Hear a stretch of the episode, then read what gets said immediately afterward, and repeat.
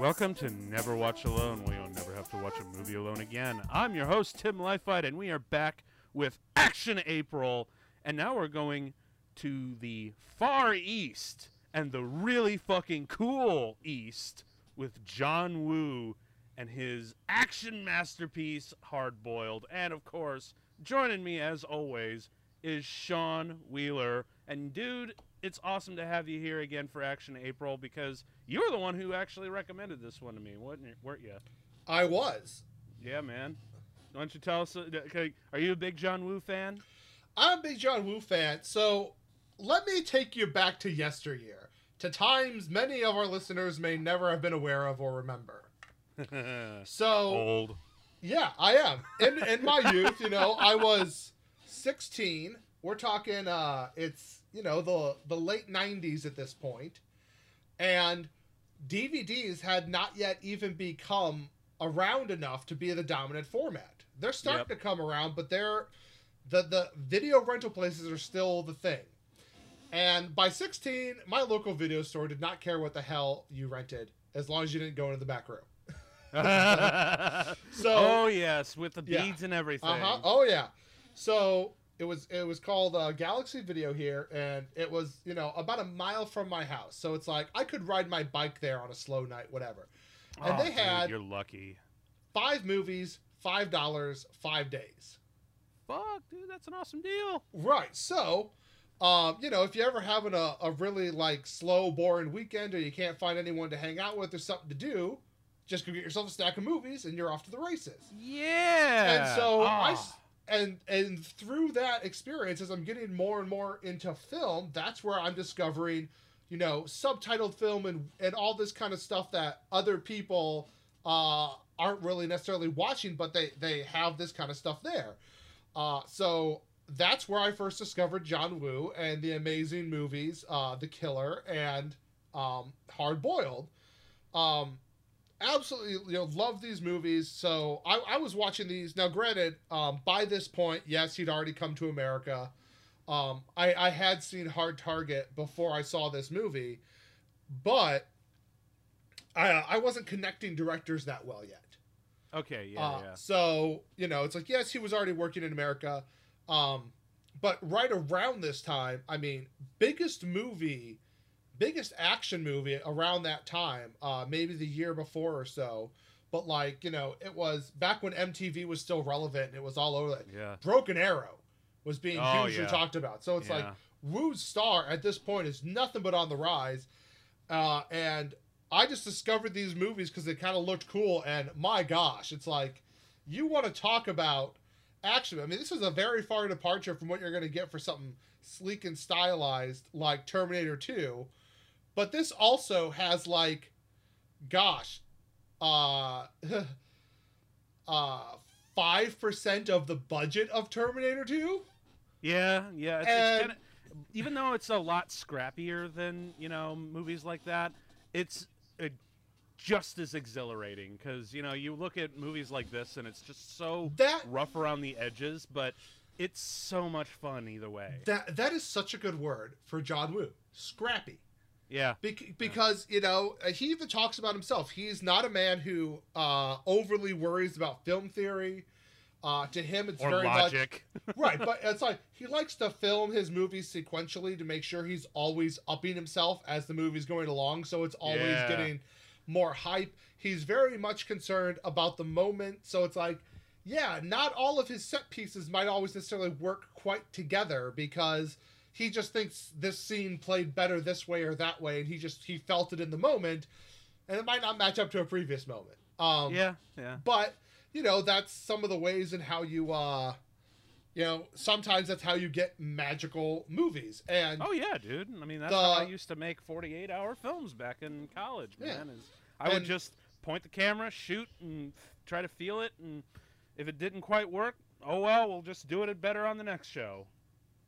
Uh, yeah i think one of the most interesting things uh, about this movie i didn't even know this till i started reading up on this is uh it was not his intention to come to hollywood after this movie i was not aware of that like i knew he did uh and it turns out that um this genre, which he had been kind of the king of in Hong Kong, of these kind of action movies, started to wane Uh, Yeah, You yeah. know, and their their popularity went down. So The this 80s movie was did kind of the golden time period for that. Yeah, so this movie did not do expectations in his home country, but it surprisingly hit well in America. So it was like, I well, wonder time to why. go, time I- to go. I really wonder why because holy shit, the, the this has virtually every like cliche cop movie thing in there, but Oh, the yeah. action is done so phenomenally well that I'm sure a lot of you know you know hard charging football jocks who you know watch these kind of movies on the weekends will be like, yeah, fucking boom. Well, he, and I- he made and- the thing go boom. He made the funny, thing go I- boom. I think that's kind of the big switch is, um, he had always previously his violent movies were about gangsters. Yeah. so I yeah. think that kind of might have had the reason for the American successes. Oh, it's now a cop story. Okay. Yeah, we can we, like we don't get this whole like you know Hong Kong Hong Kong gangster shit like it's a little bit different here in the U.S. and whatnot. But cops are fucking cops, man. Like that that shit Oh. transcends nations, man. Speaking of Hong Kong gangster shit. All right, I wanted to what's say this before the movie because it's so funny. Uh, Yeah, what's up? there are gangs in Hong Kong, and they would disrupt your set if you didn't pay them off. And so they even talk about all these gangs just kept showing up, and like usually you'd buy off one gang to interfere with the others to leave you alone. But Oh, if other if other gangs still show up and they don't get interfered with or nobody stops them, yeah, your pretty much only option is to pay them off. So they had to pay off a whole lot of street gangs just to be able to film uninterrupted when they were filming in public locations. Good lord, man, that's kind. That is actually kind of fucking badass. right? because I read that uh, you know that um, they had so because of all the action, the explosions and gunfire. You know, the neighbors would be constantly like, "Oh, cops are making noise," and the cops are like, "Hey, man, we're fans. Yeah, We're gonna that- leave y'all that, alone." That that's specifically for this opening sequence where they were filming at the tea shop. Now that place was actually set to like be uh, destroyed, so they're filming there like before the like the place is being like done under and like it's going to be destroyed and redeveloped. So they're shooting there in the last days of this place existing. All the neighbors are pissed from night after I think it was like five or six nights of shooting this gunshot, like insanity, and the cops just like we like John Woo, fuck off. I mean, it's oh god, I, you know that that almost makes me think like I don't want to I don't want to quote Michael Bay here, but it's kind of impossible because he is kind of the he is like the, he is the worst he is the worst version uh, he is what John Woo in America uh, could be if his ideas were just totally tainted. Because look, Michael Bay, look, he can make some really cool imagery, but holy fuck, can he not tell stories? Like, he, he needs to. He really uh, look, look. He'd be great at like music videos, but not movies. Like, go no, go away. And also, Michael Bay, I don't. look, I just fuck you way up the cornhole for for fucking Pearl Harbor. I will never forgive you ever, ever. I don't Oh, care. man. I don't care if you actually come out and do like a really heartfelt drama or a historical thing, and it's like well, like universally hailed and received, and it wins like eleven Oscars and whatnot. I don't care if you make that kind of a comeback. I still will hate your fucking guts for Pearl Harbor. well, so, th- well, I, I'm I'm mad. I was really mad about that movie. Uh, but we're not here to talk about Pearl Harbor. We're here to talk about hard fucking boiled, man, and not uh, no eggs included. I assure you. so, uh, yeah, I know I'm terrible. My, I just lost another subscriber. Every time, every time that that joke plays, I lose another subscriber. So what do you say we get uh, this bad boy started and rolling? Uh, Let's do it. yeah, let's do it. Okay, so you guys, if you have the uh, the DVD or Blu-ray, or if you found it, you know, I, you know, actually, I was uh, right before I did the show, I found out that someone put the entire movie with English subtitles on YouTube, and if you want, Huh? I'll link I'll link that below, and you guys can uh, watch it with us there. Uh, uh, either way, th- like for s- and it, I know it for some different prints and whatnot, uh, it tends to differ between like the opening titles because you know sometimes it might be an English dub and they'll have like the company that did the dub Uh-huh. and, uh, in there. So I'll just let y'all know uh, when like the opening titles start on. Um, we won't start there, but uh, well, actually, you know what? How about just for the sake of you and me, Sean? How about we we start there? How, how's that sound? We'll just like fast forward across all the uh, the the opening stuff, and we'll get right to the part where it says milestone production pictures production. How's that sound? Uh, okay. Uh, give me a second. I got to figure out where that is in mine. okay, yeah, that's cool. Like, and you guys can like cue that up y- yourself because that's that's where we're gonna kind of start, or at least so you know Sean and I are synced up, and we're not like you know trying to like you know constantly leapfrog with one another. Um, but uh, that's what Ah, we're gonna be okay. starting this. Yep, I, I've I've got it up to that picture, so we're good. All right, cool. So if you guys got it ready, just hit play right now, and as soon as and we'll count down to uh, the point where it says a milestone pictures production because that's the like opening title where you actually hear the production stuff going. So here it goes. We're starting in three, two, one, click. All right. All right, now this opening bit right here. So it took it, it, it I didn't realize it until the end of the movie, but tequila. This is why they call him tequila. well, that's Apparently- um. Yeah. No, go ahead. Well, I think it, I was reading like even John Woo made this opening bit because he just he used to he uh, uh, saw someone do this at a bar and thought it looked fucking cool. Uh, he actually he used to drink it that way himself. Oh, okay, right on. But uh, if I remember correctly, I think he said he uh, he was a fan of the Wild Bunch, and he remembers that guy drinking a whole bottle of tequila, and that was his inspiration to name the character Tequila. Love it. And uh, right away we got some jazz. So dude. I'm a huge yeah, uh, jazz. so one of the cops he was interviewing to uh, get accuracy for this movie was actually a drummer, which helped uh, inspire this little musical stuff. And also, John Woo is a huge jazz fan and had always wanted to make a action movie with a jazz soundtrack, but he was constantly being told no by studios. This is the first time he was able to get his way, and it's like I'm doing it. Well, I imagine because by this time he has been hailed as the king of you know I Hong mean- Kong action well, movies. I mean, yeah, to an extent, but I mean, again, I mean, this movie, I I can't believe how much how good this movie looks and the set pieces they have on a like a four million dollar budget. That's yeah, nuts. for real, man.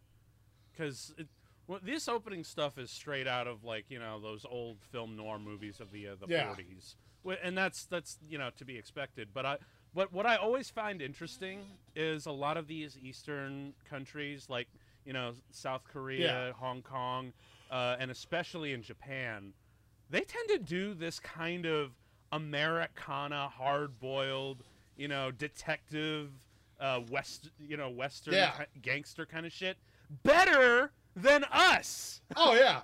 Well, I mean, crazy.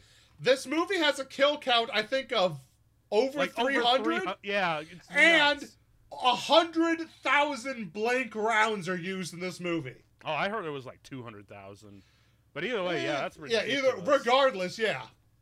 However, because gun laws are so strict in Hong Kong, all the all the guns in this movie are real, and they had to be like kept track of, kept under lock and key, rounded up. They had to be very strict with them. Oh, dude, the fact that they never had an accident is just props to the armorer for that kind of Yeah. shit, you know? Because can you imagine if we had another, you know, Brandon Lee incident? That would Oh have been gosh. fucking awful. And right away we got the tea house. I love the birds in here, but you know what? Yeah. In retrospect, I'm like, hey, wait a minute. This is a John Woo movie. How do you not have fucking pit no or what was it? Fucking doves. Where are the doves? Where are the doves? I came here for a John Woo movie. God damn it. Oh, but you know, though the other thing that I thought was really interesting is, uh, did you ever play uh, uh, the Matrix Path of Neo? Uh, I did not. Okay, so this is back when uh, on my other co- co-host we did the Matrix movies, and you guys can check out that episode well when you're done with this. because it's fucking awesome. Um, but we talked about some of the spin-off games and how Path of Neo was made. And watching this, I'm like, oh my god, there was a whole level as a tribute to this movie. Nice. Uh, you, you, you get to play as Neo in his training stage, and there's a weapons training thing, and I get it's literally the exact same setup. It's at a tea house. There are a bunch of bird cages, and you get to fight John Woo style uh, action mixed with the Matrix. It's fucking awesome. Speaking of video games, wasn't there a sequel to this movie in the form of a video game? Yeah, I think it came out in back in 07. Do you ever wind up playing it yourself? I did not. Oh shit! You know, see now we're gonna have to like track down a copy and do a let's play on this show. that'd, that'd be actually kind of fun. I'm not gonna lie. And right, th- and also because I played that that uh, that level, I knew exactly where the guns were because they have like this whole reveal where they're like, you know, oh, it's underneath the, the bird cage, like they're all these pistols and whatnot. I'm like, oh shit, I know what's gonna happen. It's gonna be fucking awesome. So already, like, we are what? We, we are five minutes in, and I'm already like, oh shit, hell yeah, hell yeah, I can't wait. You also talk about the editing and how crazy different it is in terms of like, you would.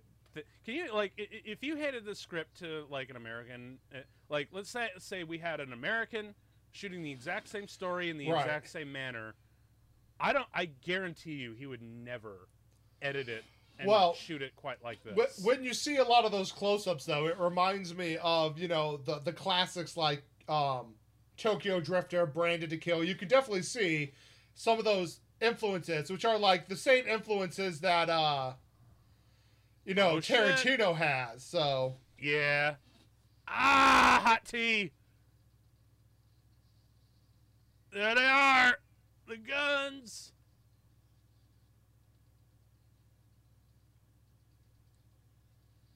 Oh shit, man! Right away, there, dude. This movie does not hold back, does it? no, Bam! Don't hit the bird. Seriously though, where were the you could you have all these birds in this tea house, and you have you know uh, Chow Yun Fat jumping through the air with double pistols. How do you not ha- release the doves into the air at the same time? Because weirdly enough, the first the the very first John Woo movie I ever saw was uh, Mission Impossible Two. oh, And I got that. Yeah, so I got. Oh, there it is, double pistol wield in, s- in the air. Hell yeah. You know, I almost wish uh, Hot Fuzz referenced that too. I mean, like more explicitly, because they like. Have you ever fired? You know, fired two pistols in the jumped in the air, firing two pistols at the same time? He's like, no. And then later on, they get to do that. I almost. I, I mean, it's like not explicit in there, but I kind of almost wish that they actually name dropped Hard Boiled in that movie.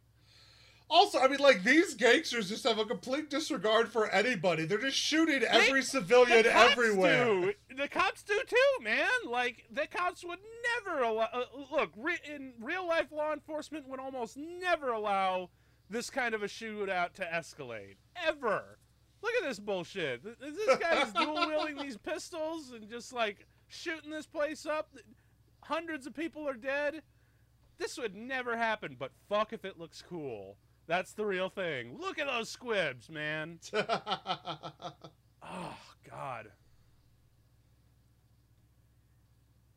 I can only imagine what it must have been like, you know, shooting continuity with all this wreckage, that, you know, walking around in a set. And I think that's the reason why he dubbed all of the, the voices in post. Like, everything you hear is all ADR. yeah. Because they're like, eh, let's just have get down and gritty with the camera and, like, we'll worry about sound later. Which is a weird choice, but It really Fuck. is. well, but it fuck if it works. Like if you know what you're doing, all right, go for it. And Oh, this was fucking cool. improvised, and it's amazing. Yeah. Boom, boom, boom. The running slide, one of the most iconic moments in action films, and yeah. that was improvised on the day. Hell yeah. Hell yeah.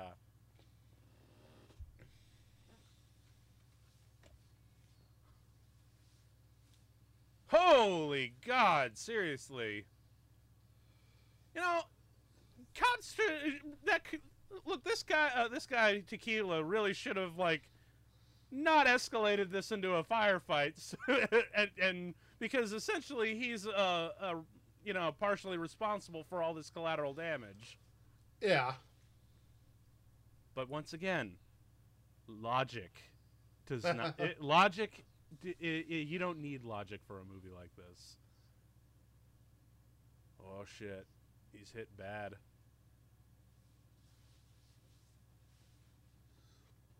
He's got to have lost a lot of blood.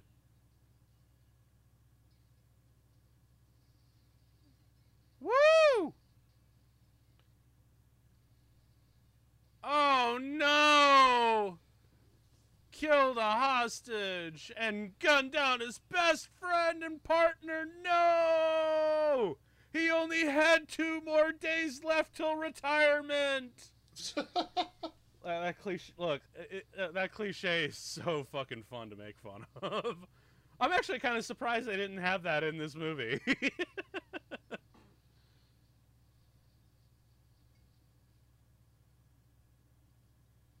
also, has he reloaded his two guns yet? once you see it once, and and only at the tail end of the process. Oh fuck! Never has a man covered in uh, flour ever looked so fucking. Damn! Right. Damn! Couldn't even finish my sentence. He was too badass. But he's never looked. But a man covered in flour had never looked that badass and scary. But, So- holy shit! Fun fact: that actor actually was a police like uh captain, whatever, at one point. Mm. Actually ran a department, so legit like casting to life.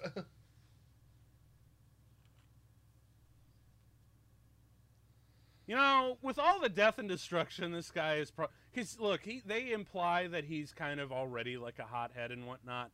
right. Dude, he should have already been like you know discharged from the police for all the mayhem that he's covered.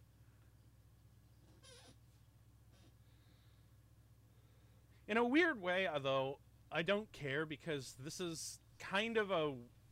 Uh, this is kind of like a, a celebration of those cliches, don't you think? A bit, yeah. When you, because when you treat the movie like that, it becomes that much more fun. Although I really, again, I really kind of wish that they just muttered, "He only had three days left till retirement." I really kind of, because look, I'm cool if you Dude, like, he was he's too young for that, buddy. uh, maybe just recast it for something, man. Because seriously, it would. I'm, I, I'm telling you, man, it's that when you, if you embrace all the cliches and if you check them down, but you have fun with it, I guarantee you, you'll still have like a fun ride anyway. Um, especially when, again, when the uh, the action sequences are this well done. Also, another John Woo uh, staple is the slow mo.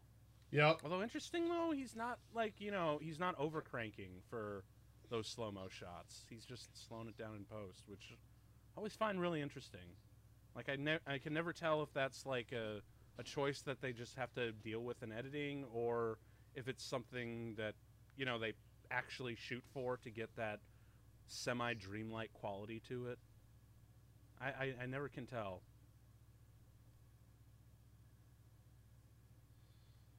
Oh shit. So Another file in the books. Right, but I like how subtle this is. Is the fact that like if you haven't watched the whole movie, you don't really know. You don't realize that like one of the bad guys there was an undercover cop who got killed. And that's his file they're burning. Oh. That's where the whole thing where later in the movie where Tequila talks about that he killed a cop. Yeah, one of the bad guys was an undercover cop. Yeah. But at the same time, don't have a sting going with an undercover cop present that you don't tell the other cops in the sting is going to be there. Yeah. That's how people die. For real, man. I mean, although to be fair, it, it, it, and here's the man himself. yeah. What's up, John? And He literally So- plays a character called John Woo. He's just basically Yeah. playing himself. well, basically, Tequila was supposed to have more of a of a romance backstory with his ex that got cut out, and Chow Yun Fat was getting really annoyed that it was like there wasn't enough characterization and humanization of Tequila.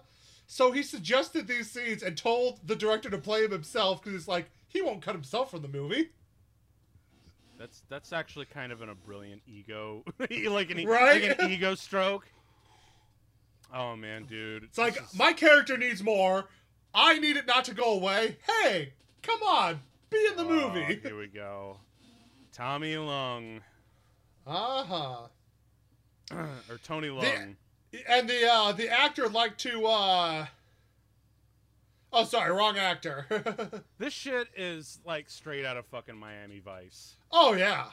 I love I love I love the freeze frames that they do Oh, yeah, the, the freeze They're great. Yeah. Yeah, the freeze frame and the fades into it. But oh, dude, this right here, this is so like Miami Vice. Once again, these Eastern directors of action are doing the Americana stuff that we're that you know the U.S. is usually associated. Well yeah. They're doing it better than we are. Well, but that's the whole thing. Like, stuff from Japan gets shipped over here. We tweak it and turn it up to our thing, and then they take it back and tweak it again. It's Yeah. going back and forth, and it's awesome. It creates bigger and better and cooler stuff. Mm-hmm. I always think even like Cowboy Bebop and, and you know how it does all this wonderful, you know, music, music, jazz, action, and drama, all that stuff better than what we've ever done here. Oh yeah, It's it's kind of awesome. Like you don't you, when you think of jazz, you always think of that you know old Americana stuff from like New Orleans, Chicago, New York, and whatnot. Um, but really, some of the best jazz compositions come out of places like Korea, Hong Kong, and Japan. dude. That sound design when they have that book fall. Oof. Yeah. Also, uh, you know what? Uh, Did you see John Wick three? Because I see a little Oh yeah. inspiration to that there. A little bit, a little bit. Oh, this shit right here. Damn! Make it rain, motherfucker. Oh, this is really fucking cool. Although, really st- fucking foolish uh, when you think about it. well, I I agree. Like I don't care if you're gonna put it back, but like pick up the book before you get the blood on it. Yeah, yeah. Should have done that, but uh, shoulda, coulda, woulda. But it does, you know, offer like a really cool moment of deduction for uh, in, uh, Inspector Tequila. I mean, right there and then, any cop would have been like, "Oh, there was a fucking book right there." right?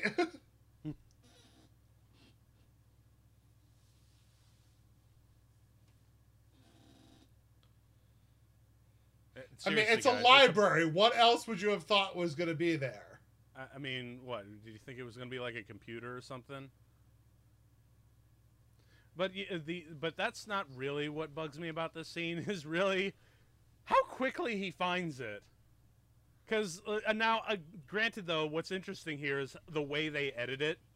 Yeah. Is that he's just vibing this library. He's just vibing, and he's like, I don't know where it could it could be in all of these books, but I'm just gonna feel er, for it, and I'm gonna happen to do the exact same thing that he did before I committed it, and ho, maybe maybe this Well, but you know what? Seeing one volume out of place in a three volume set would catch your eye. Yeah, still, it's just like you found that really quickly, didn't you? But it, it has for a really good payoff with this that that freeze frame there, where he's like, "Gotcha, motherfucker." Because remember, this is this is a celebration of all the, the the tropes and cliches in a weird way. Like it's not explicit or like trying to subvert it. Like you know, uh, it's sort of like how Cabin in the Woods uh, subverted a lot of the tropes for uh, horror. Right. It doesn't do. It really doesn't do that here. It just kind of, it just is that, and isn't ashamed for, about it. Because uh, you see a lot of movies that you know play into the tropes. You can kind of feel it in the actors and in the script and how they're just literally just you know running through the motions because oh we got to do it like this and got to Yeah. get that paycheck, got to get that pay, and there's no passion with it. Um, and that's where you know you get really boring movies like that sort of thing. Uh, I remember there was like a Siskel and Ebert review. I don't even remember the movie, but they're like, "Well, the stunts are really nice looking and it holds your attention for long enough, but I really don't remember the rest of this movie because it's so forgettable." and Siskel's like, "Wow, your biggest compliment is that to this movie is that something's moving on the screen and therefore I want to look at it. That's a really low bar. So, but, uh, but no, there are movies like that, and that they just kind of run through it like, eh, it's it's just kind of another day at the office for them. But for you know movies like this, yeah, we're gonna have all that stuff, but let's have fun with it. And that's the th- big thing that misses uh, with a lot of these people. Not to mention, dude, seriously, the action sequences are just so amazing. I love the fact that they're trying to talk police work and he's busy looking for an apartment. Oh, of course. I mean, that's just again, you got to establish that hot shot, you know, douchebaggery in the office.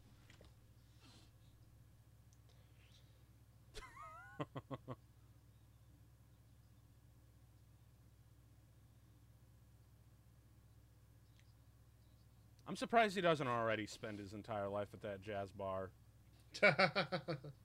Oh, you know, that's another thing that occurred to me while I was watching. It's actually kind of ingenious to have his character be a jazz musicianist, because as you know, jazz uh, jazz is all about that improv, y'all.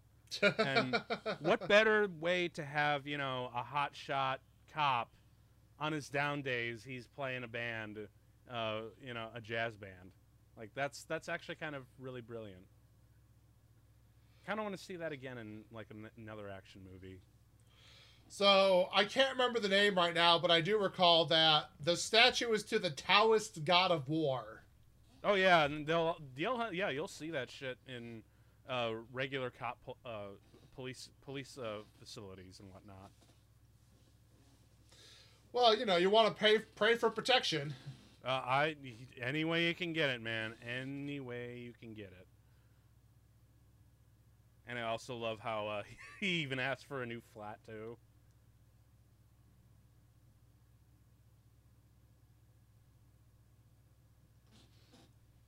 Now, uh, wasn't uh, um, uh, Michelle Yeoh supposed to to play uh, the, the love interest here?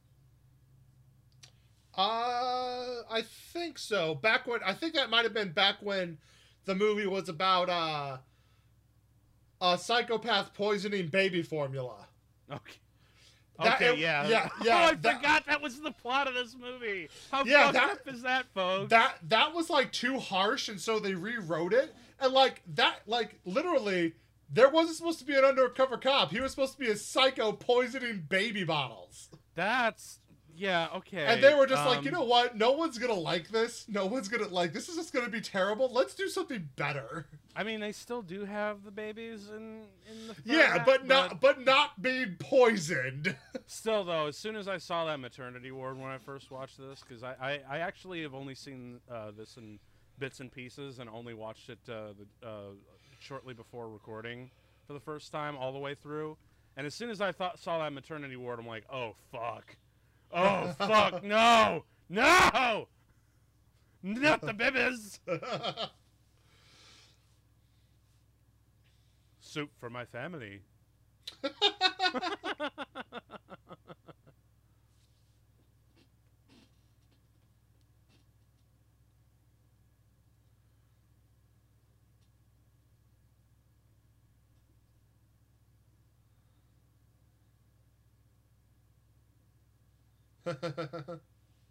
You know, maybe uh, maybe uh, is that like another thing with uh, John Woo? I, I- it might be just me, but are white roses also like a, a thing for him in his movies too, or is it just this movie? I think it's just this movie. Okay, because that that feels like it would be like you know a regular John Woo uh, motif, not just like the doves and the two gun and you know dual pistol weeding in slow mo. I mean, if it is, it's.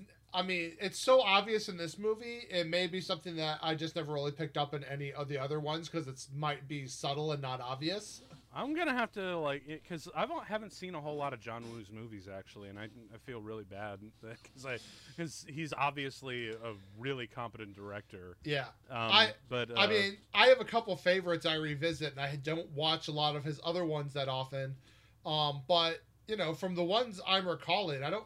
Outside of this one, I don't really recall them being a thing. okay, yeah, I'm gonna have to double check on that because I feel like that might actually be a weird thing that he would shoehorn into his movies somewhere, even if it's just like a cameo thing. Like uh, You know the pineapple from Psych, how it's in every episode. I imagine that's it, it might be the same thing here, although I might just be reading into too much shit.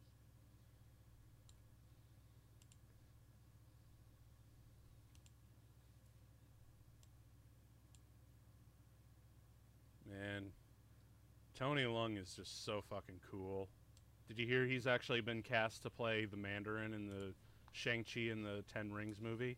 No, but that would be amazing. That'd be interesting. Although I'm still I'm still really mad at Iron Man 3 for building up to Osama bin Kingsley for as the Mandarin. That would have been an amazing update. But Well, did- they did you threw s- it out but- the window. But I'm assuming you saw the shorts, right? Yeah, I saw the shorts, like all hail the Okay. king and how he they they kidnapped him and he's like he's like you took his name and he's like yes. Good. So they, I- they I do- s- I'm happy they did the groundwork. Is all I'm saying. I yeah, I guess, but it was still like, dude, you had a really brilliant, timely update of this character that would have been so fucking relevant and cool, and you just threw it out the window for a fucking joke, and I, I never really forgave Iron Man three for that one.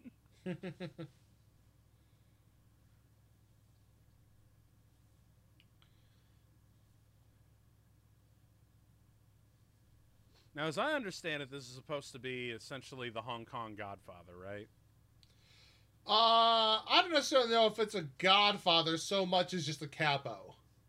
Okay, well, I was because I was thinking. I know he's like way up the chain, if not. Right, at- but uh, but that's what I'm top. saying. Well, that's what I'm saying. Capo. It's like he's a captain. He has his own crew and everything, but I don't think he's the boss of all the captains. You see what I mean? Okay, that's fair. So it's like he's a capo. He's got his own crew and he's established, but he's not the end all be all. Now, Anthony Wong here, I imagine he's a little bit higher almost. Uh, he's his he's a he's an, his own operator. What I love though is is that he is a big fan of like Pacino and tried to model a lot of his uh his his mannerisms and acting off of his Really? yeah. Actually, you know what? Now that I now that you mention Yeah, that, and I so totally kind of see When you start watching it, you could definitely see some shades of you know like uh, little bit of Scarface, a little bit of uh um uh, God, uh Godfather. It's like yeah. Yeah, I can kind of see that now, man. Just the way, he just the how he's got that little bit of a twitch in his eye, and how he's a little crazy and on edge and on, that sort of thing. Um, although I'm a little sad now that you mentioned that, I'm like, I don't. Did he ever like go like full Al Cappuccino, where he just you know starts yelling like, "Give me all you got! Give me all you got!" Does he ever? Does he ever do that in this? mo- I, I don't. I, I mean, I just watched it, but I don't remember if he did do. Yeah, like, I don't. I don't really like think that. so. I don't think it quite- quite goes off the rails. Now, Oh. this is awesome. So, Mad Dog there, who you just saw with the cigarette, he is Yeah. actually the the uh, the action coordinator for this movie, and he used to be an action, uh, you know, a, a action actor himself uh, back in the seventies. Yeah, And big John- man. Yeah, and John Woo thought, you know, is like, you know what, like this movie needs more, and so he wrote in that whole character on the fly, also because um he felt that the um the the Johnny Wong character like wasn't intense and violent enough himself, so he needed that more violent villain in there. Oh yeah, dude. It's sort of like uh, you know the his most violent hand ex- lieutenant. Exactly. Oh shit. This is a weird message. I'm not gonna lie. I always thought like it's in the papers. Everyone's seen it. Right. I never really understood that. Like yeah, we this is this is well known. Like right, but it's saying like this is you. It's like I know this is you. This is me saying this is you. Uh. Just a uh, just just very different than what what I would have thought of as like a threat. Although this, how does how, how is his head not just blown off? Because Like, he he's is a, he, threatening there's rules. bras. Oh right, well, it's even them that publicly. That's ooh. I guess. I guess. Uh, again, I don't know that that's true. By the way, Oh, what is? He's a weapons smuggler. I don't know that he's actually a triad. He's going against the triads, if you remember. Oh yeah. Oh, and uh, that dude, I actually Yeah. really dig that freeze frame. So like I'm not I I at least from this movie, I'm not positive that Johnny Wong is one of the triads. So I, what I really love is that uh, that freeze frame between the two of them, because right then and there, you could have been watching this whole movie on mute, and Yeah. right then and there, you would have been like, "Oh, this is gonna be like a weird best frenemies thing," like right then and there. Because yeah, the, the big thing about uh, weapons smugglers and suppliers, they don't te- they most of them tend to be more independent operators because they're going with where the money is and you know they're trying to play whatever particular side to make money. So it doesn't really behoove them to be too associated. Gotcha.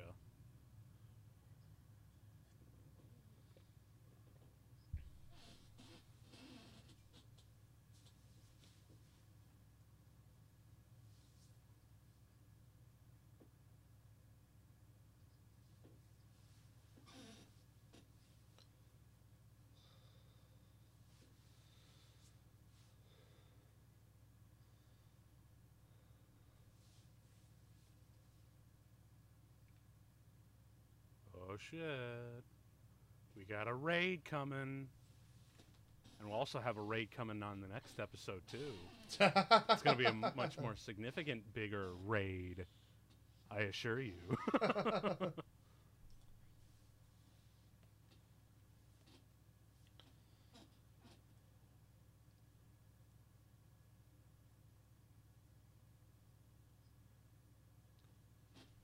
if that ar- that uh, that ever get his mother ever gets mentioned again. well, in all fairness, I think it's because uh, like a lot of the stuff that happens, you just kind of tend to forget that too. yeah.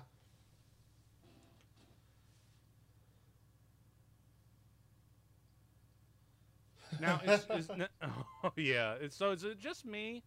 Um, but uh, she speaks. She's like one of the few people in here that speak English, uh, even in like the dub and whatnot. Yeah. That's an that's an interesting touch, which ma- makes me think: she, does uh, has she been like you know uh, out and around more often, or I don't know. either that, or maybe that's just the thing with uh, um, with Hong Kong, because Hong Kong is a very diverse city. Right, but you also uh when this movie was made, the English were still in control of Hong Kong. So it oh would yes, not that's it- right. so it would not have been uncommon, I don't think, for English to be the most one of the more common second languages there. Yeah, when when was uh, when did they finally get their independence? Because this that was like right after this. It was like what ninety three. No, I think it was 99. Oh, 99, really? I think so, yeah. Wow. Because I could have sworn it was like in uh, in like uh, the mid '90s. I I could be wrong. Hold on. because I remember uh, a video essay about uh, um, identity in Hong Kong uh, in reference to Ghost in the Shell, which was like '95. Uh, and Uh oh, 97. So I was off by a couple years. oh, okay. Well, either way, that's still very interesting. I really do love the uh, the the framing of that.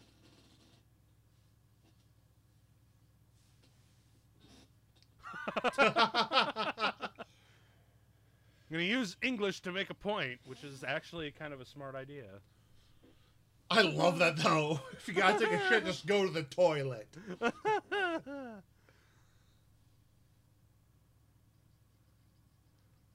Holy shit! Um, so this is where we cue up the uh, the the Matrix clip. Guns, lots of guns. Because holy shit, that's a lot of guns. Yeah.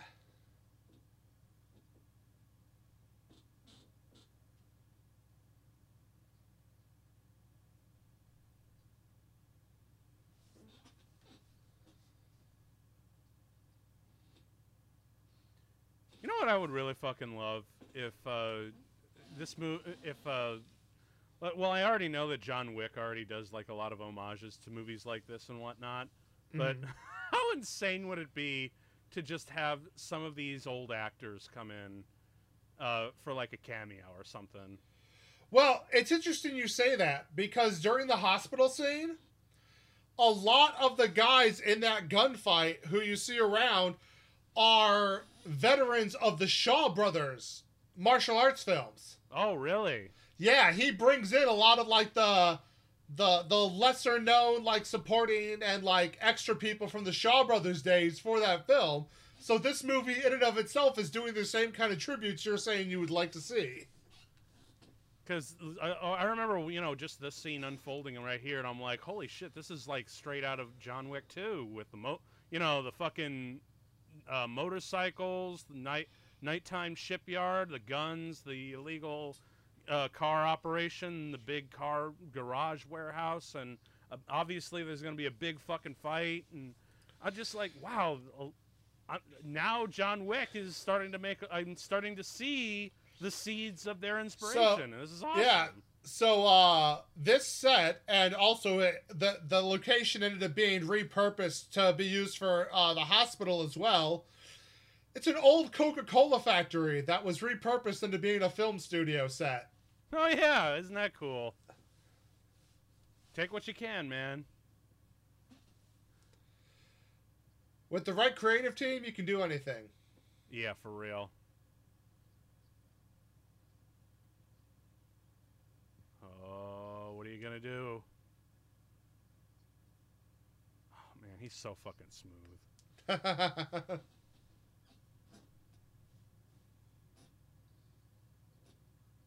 Oh, having thoughts. Oh, this is so cool. Right here, I'm like, oh, fuck, I'm already in. Because now we got the big motorcycle charge. Whipping out Uzis, bitches. Yeah!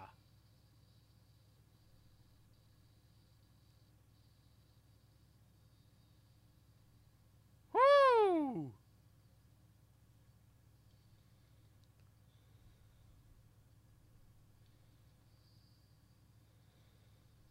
Oh man, there's this. There's the slow mo. Cause yeah, I was because when I was watching the tea house, I'm like, yeah, you're doing a lot of slow mo here, but it's not quite the you know overcrank stuff that I'm used to seeing uh, in not just action movies from John Well, Woo, but but I in think there's. I think there's such a thing to be learned here though. It's like yeah, don't speed up the action to make it feel more intense and quick cuts. Slow it down so I can really grasp the impact. Oh yeah, bruh. Damn! Dude, look at these stunts, man. You got people. Oh, this right here. I'm awesome, I'm awesome, I'm awesome, I'm awesome, I'm awesome, I'm awesome, I'm awesome, I'm awesome! Fuck, that was cool. Oh, it doesn't even waste a beat. Damn! Dude, these squibs are nuts. yup. Seriously, when when you get shot up in a Hong Kong action movie, the area is just fucking decimated, man. There are no survivors, no prisoners. Oh shit! Oh god, yeah. ah, oh, damn, damn, Oh. damn. Savage, man. And at this point, I'm like, "Oh, go through the roof, go through the roof, go through the roof, go through the roof." Aww. I almost, I almost wish he actually like the the roof collapsed in, like it was a convertible or something. Woo! Sparks, explosions, yeah. Jesus Christ! You know this is a re- uh, so a, for a long time I've been wanting to make an action movie, like a really in balls to the wall insane action movie, uh, and I knew and I know how to do it, but I, I realized I could never really do it. That was fucking cool. Um, because I it, it, I know I'd have to build my set from the ground up because I want there to be squibs like this. right. I want the place that there were sparks and just dust and fragments uh, everywhere, just shit exploding everywhere. I, I just a cacophony of dust, spark, and shrapnel. and I know I'd need like twenty thousand dollars in order to build like a set like that in order to do just One one, of the- action sequence. One of the only annoying moments that dummy is such a dummy. Oh yeah, that's it's so fucking fake. One They of the only moments like that in the whole movie. They couldn't have turned that around and like glued a wig onto that, so we didn't. Or just had it, or had it like face down, you know? Like, come on. Well, I don't mind it hanging out like that. I think that's actually really effective. But we couldn't have. You could have turned that around. Although this is fucking cool. He lights the cigarette. Yeah. With- That's that's actually kind of cool. Um, but yeah, they could have turned that thing around and just. Uh, but then again, you know, that's just John Woo, man. He's being scrappy and on moving on the fly.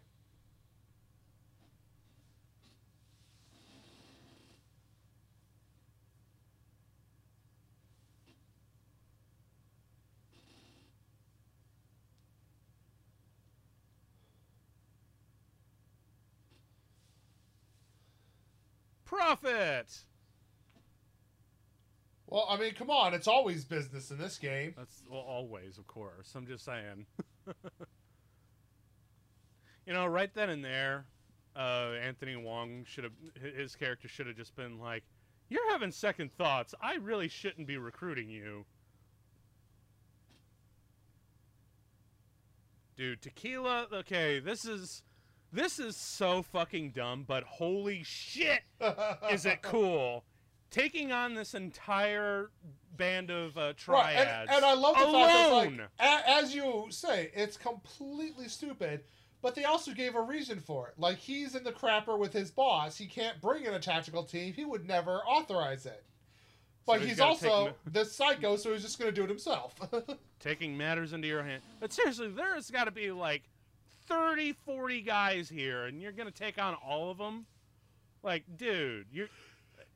I'm sorry, but Chow Yun-fat, you're not Batman. I'm sorry, you're not. The closest, the, clo- the probably the closest Eastern man to be Batman is also named Bruce. It's just his last name is not Wayne, it's Lee. Actually, I would totally, dude. Actually, okay. Can, can you imagine, like in the '80s, if uh, um, Bruce Lee had lived? You imagine him being a Batman, a Batman actor?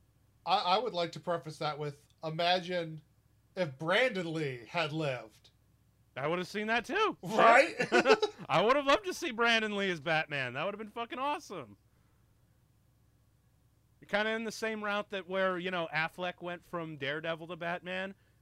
Brandon Lee could have gone from The Crow to Batman. Like he could have been, he could have been Batman forever. That would have been inter- that would have been fucking cool, actually. Oh damn! Grenade in that bitch.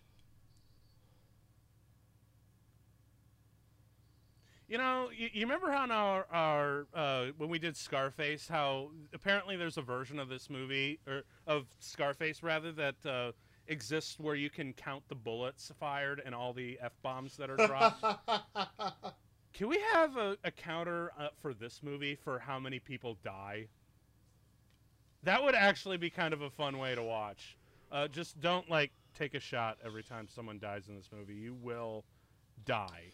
no, You just will- a sip. you will Just die in half an hour. Just, just a sip. You'll still die in half in like an hour and a half.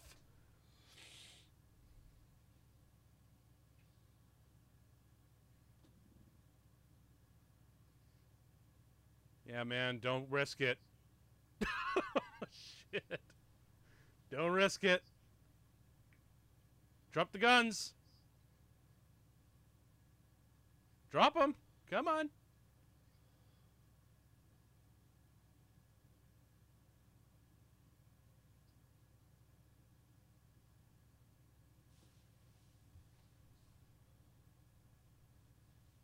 You know, it was right here where I was like, "Oh, he actually is gonna do it." Oh yeah, dude, right there. That swagger. That's totally Mhm. fucking Al Pacino. I'm actually kind of surprised he didn't wear like an all-white suit, kind of like what, kind of like Scarface and whatnot. Well, I mean, this movie was done on a. I mean, four million dollars. They probably didn't have a whole lot of wardrobe choices. That's fair. Although I still like that they differentiated enough, like a really like this Yeah, weird but, yellow I mean- suit. Oh, he. Well, no, he's always in it. Every scene, he's in a different color suit. Oh, is he? I Yeah, he- sworn he, what- was in this same yellow no, suit. I think every time he shows up, I think he's in a different coat, different colored Oh. coat. Well, either way, they have a way of like really distinguishing him. Yeah.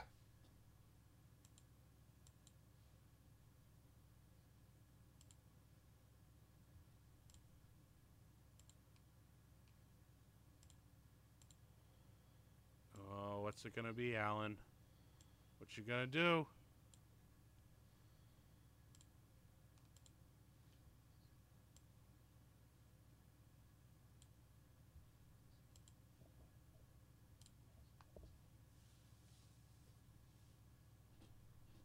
You gotta pull a trigger, man.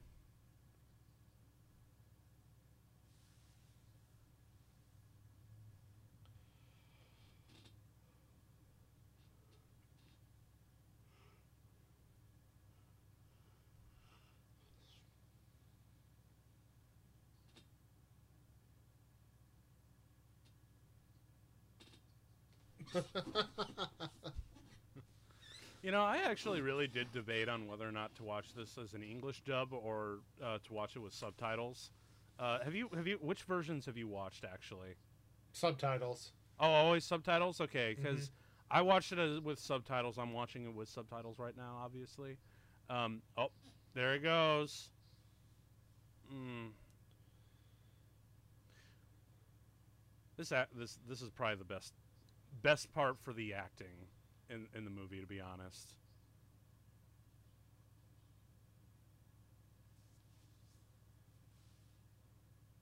What are you gonna do with the men? Yeah, this bit right here. I love that they show this- that. Yeah, he the has the, te- smile.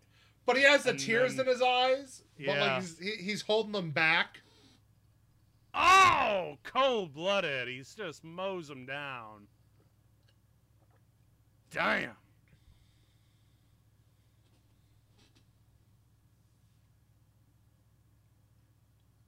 You know that? Yeah, you're right. Because that totally should have given away. But oh shit, it's fucking Batman.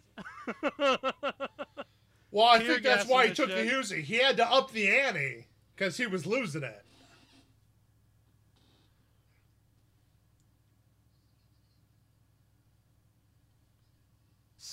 It's the Batman! Batman with an Uzi! But it's not Batman! Actually, I think that's uh. Uh, I mean, it's an not an MP5. Uzi. Is that yeah MP5? that's an MP5. Who gives a shit? It's cool. That, like I said, this that should never happen. But holy fuck, if it looks cool! Swinging around with the submachine gun, man.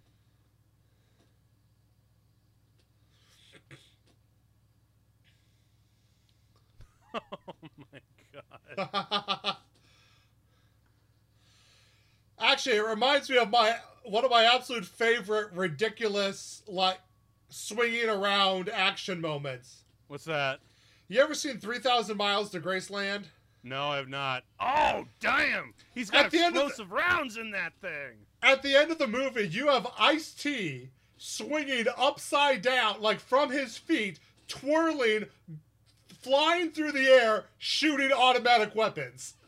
See, that's almost as that, sounds almost as cool as Angelina Jolie swinging around with a handgun in Tomb Raider. Oh fuck yeah! Jump once again, jumping up in the air with two pistols in their hand.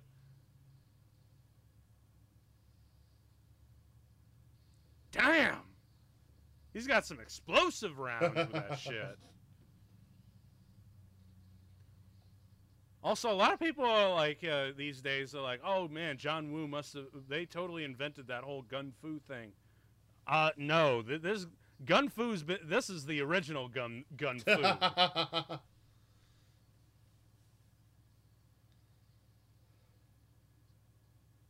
Bam! Although I'd love to see uh, introduce G- John Wick with some grenades because I've seen some Oh. fucking great uh, gun fu with him, but man, putting explosives into that would be amazing. And if they're half as cool as this, this right here, boom! Shit! right, and see, I love it. They- cool. and they slowed it down. You don't speed up the action; you slow it down to make it impactful. Yeah. And if it wasn't enough, let's get another in the air. Woo! Explosion. Damn. Also, dude, for real, give it up for those fucking stuntmen because they had to get blown up in midair and set on Yeah. fire. Like, god damn.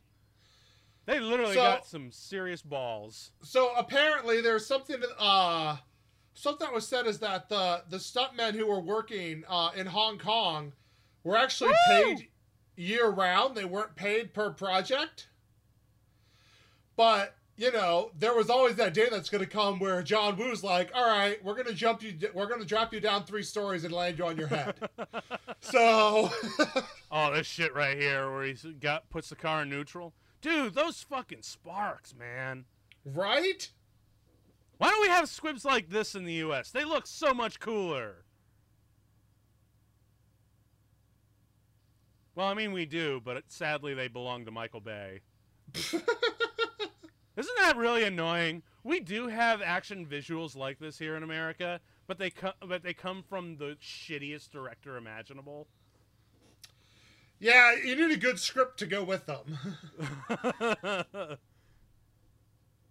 and good instincts as a director because John Woo has great instincts. Michael Bay has terrible instincts. oh shit! Son Didn't of a bitch! even hesitate. Just Son boom. of a bitch! that smile. Right there, man. He's like, "Hey, man, I respect that. You didn't hes- hesitate one bit, but I am not a cop killer."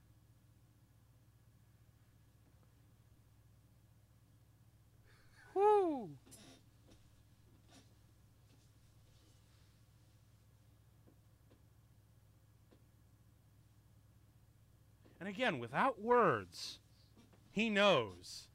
You know? Yep.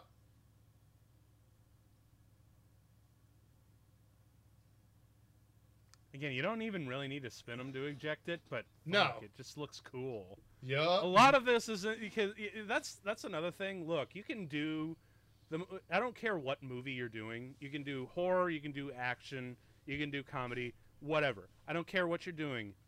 But if uh, in this case, if you're doing something like, look, there's no reason to do something other than make it look cool, then fucking go for it. You know, just as Yeah, long as that passion's there. For a lot of yeah, a lot of movies, you kind of need that attitude of like a twelve-year-old kid. Why are you doing that? It looks cool.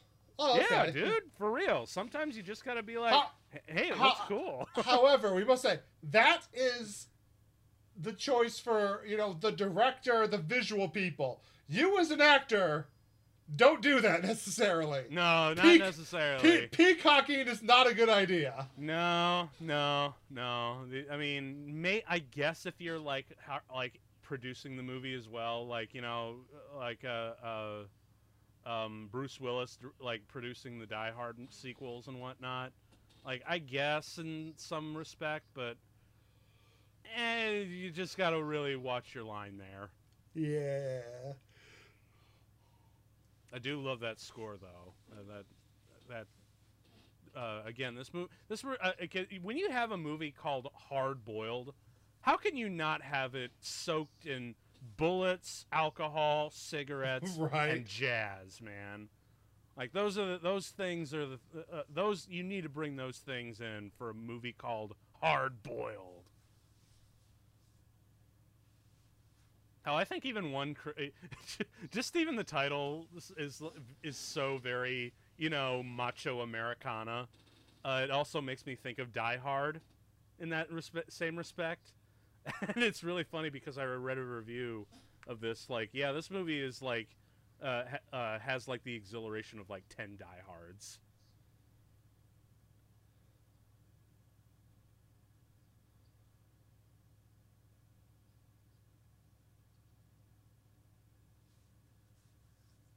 Yeah, but bro, you really do need like citations and write-ups, and there's a lot of paperwork But, for that but kind see, of shit. that's just it. Like they don't that whole you kill the cop at the tea house. They don't let they don't really connect those dots for you. Like Mhm. it, it takes a couple watches to be like, oh, that's the corpse at the morgue. That's the burned file. That Yep. was an undercover cop. Yep.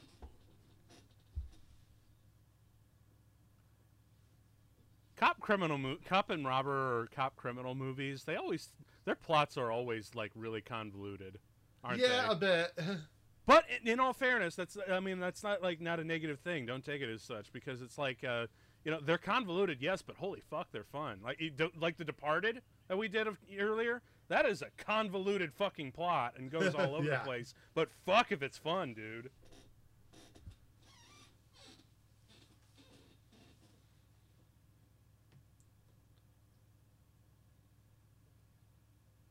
You know, in hindsight, um, so uh, I believe, uh, uh, oh, what was it?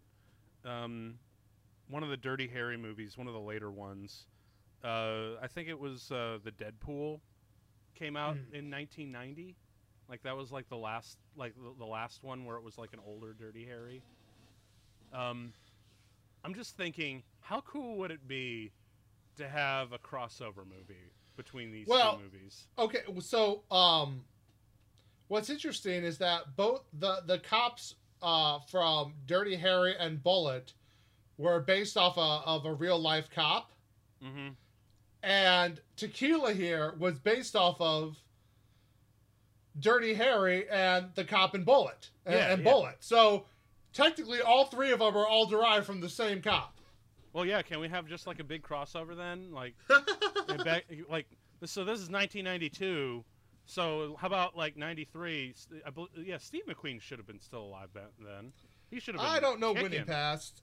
Um, but uh, can you imagine just having like a trifecta of them, or hell, even as like a short film, like a short action film where it's all three of them taking out a bunch of killers? That would I have been I mean, fun. yeah. I mean, how could it not have been? I mean, anything like that would be a blast. You know what's making me sad oh, now, though? wait, no. See, D- Steve McQueen, he died in 1980. I just looked Ah. it up. So, oh well. Um, we could still have Dirty Harry and uh, uh, and Tequila yeah, team but up. but now I'm starting to think about stuff like the Expendables. It's like, is this always a good idea? Good point. Because uh, Expendables, uh, I actually watched the first one. I actually fucking fell asleep. It, it's not, not it's, it's not terrible, but it's just like you you want it Fucking to be boring. better. Yeah. There- oh no, like- there there are some really fun moments, but you really at the end of the day are still like, can't this be better? Mm-hmm. And hell, even for like when they did Expendables 2, it's just like we're like, can't we just see these guys quip one-liners back and forth? And then you know you see you, you see fucking Bruce Willis uh, go go like, uh, come on, you'll be back, and uh, Arnold Schwarzenegger's like, yippee ki I'm like, okay, maybe not, maybe not, maybe not. No, this was a mistake. This was a mistake. Well, it's like we said before. Sometimes there are lines where it's like this line should not work, but it does. yeah. Like Yeah. you can't you can't recapture that magic all the time. It doesn't work that No. way. Sometimes it works, sometimes it doesn't. It, it really there's a unwritten formula, uh, hell, an unwritable formula, an unknowable Yeah. formula for that kind of shit. It sometimes it happens, sometimes it just doesn't. By the way, we kind of just glossed over, talked around it, but like I really did love that last scene between you know the police captain and the undercover guy, Yeah, and you know just With the, the realization. Yeah, well, yeah, and just you know the realization that it's like, oh crap, like you're really the only guy who knows me, me. yeah. Identity is always a big theme in these movies. Motherfucker!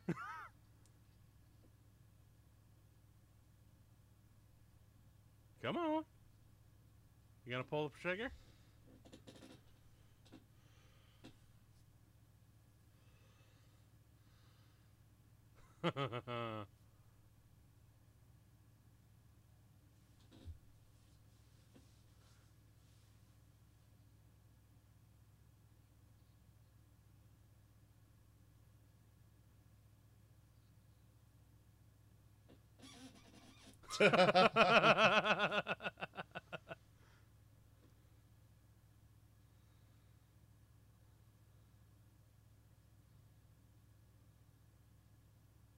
And right then and there, he's like, I like this guy.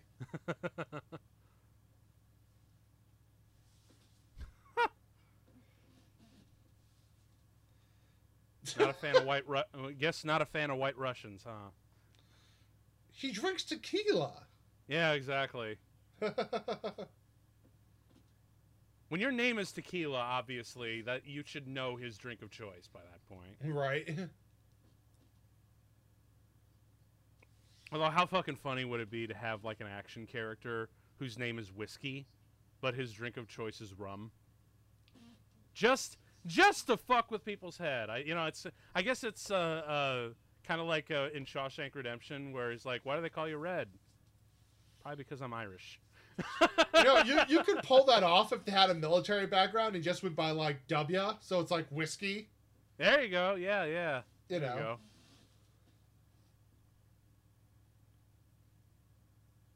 Oh, they're about to meet someone.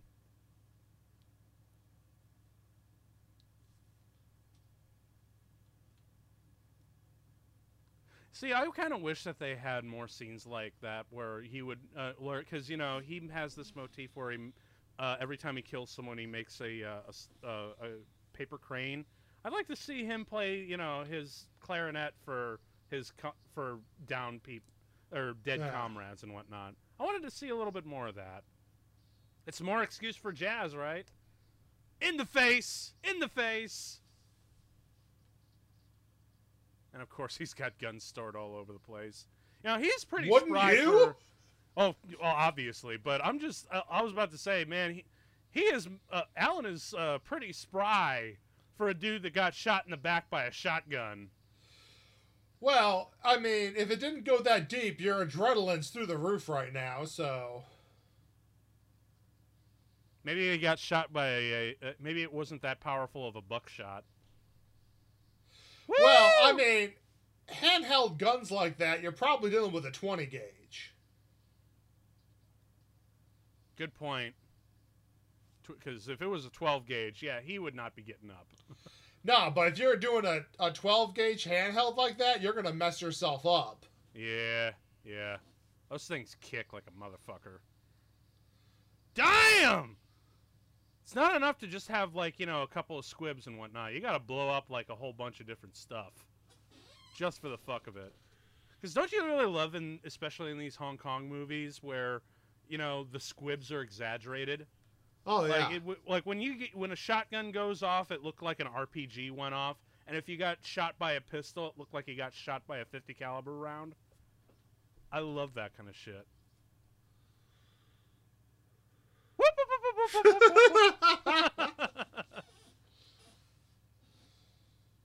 You ain't saying shit now. See? Blue coat. Different color coat. Oh yeah, you're totally right. But once again, they really know how to distinguish the dude.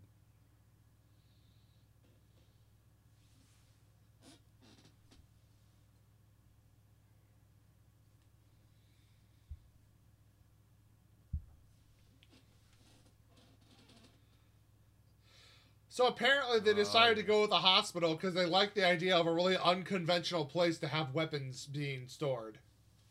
Yeah, I, I dig it, man. Because honestly, I think the uh, uh, uh, there's only one place for potential where I can think of like this kind of insane mayhem in a shootout to happen is maybe in like a horror movie with zombies. Oh yeah. Maybe. Otherwise, yeah, I would never expect just like a run of the day sort of thing to happen in a hospital, man. And right here, this is when you see the maternity ward with all these. Ch- I'm like, oh hell no, we ain't doing this shit. Oh, hell yes, no, we we ain't doing. No, we ain't doing this shit. Uh uh Hell no. Hell no. Well, but see, I think that's again one of the things that makes this movie work so well is here's what you wouldn't do in an American movie. Throw the rules Yeah. out the window and go to town. Yeah, that's true. That is very true. Because I imagine the MPAA would be like, we are not approving this movie. Right. Like, there's no, you got to cut the baby plot out. Uh, otherwise, we are just going to flat out just rate you an NC 17 no matter what.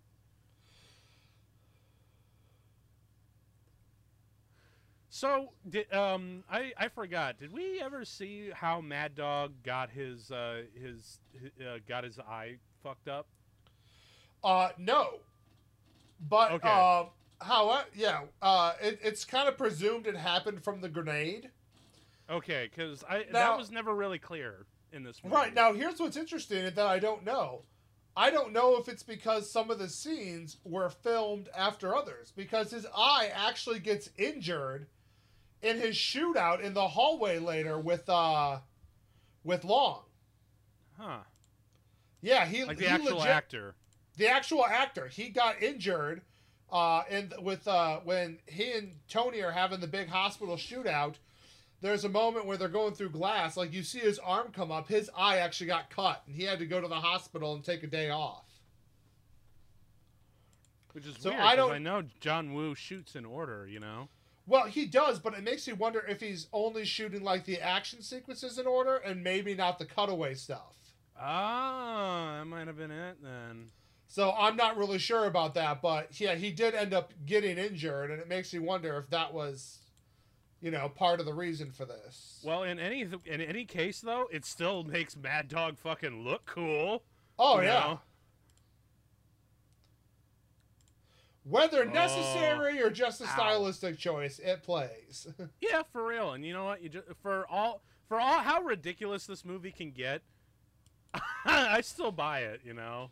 yeah. Like it's it's the it's like one of the least like ridiculous things you'll see in this movie. Oh, this is cool, oh Whoop. yeah. dude. Damn.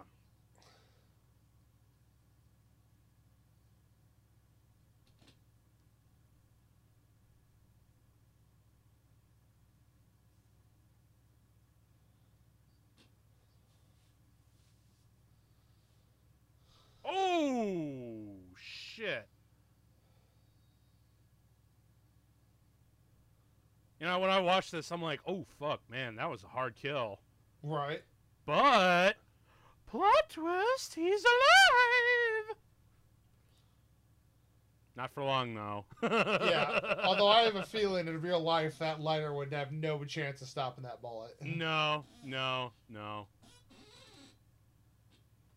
Also, if this was like an American movie, that would have been like there would have been like a scene later on explaining that that shot was basically surgery. Like it was a a, a, a shot in such a place where he could live and walk away from it. Yeah.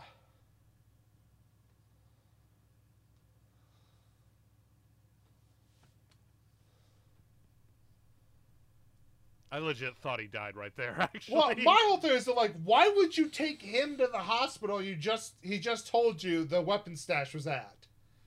so they why would- get closer. Ugh. But that's risking your dude. Like, Well, have you noticed that this guy is the risk taker of Hong Kong? like, come on, man. ah, valid. And plus, like, it just limits the, uh, the the locations to one hospital. Like, why why are we gonna be redundant about that? So, again, movie bullshit. But you know what? Who cares? this is this ain't you know this this is this isn't fucking Heat with uh, Al Pacino and Robert De Niro where it's like grounded in realism. No, this is hard boiled with John Woo, man.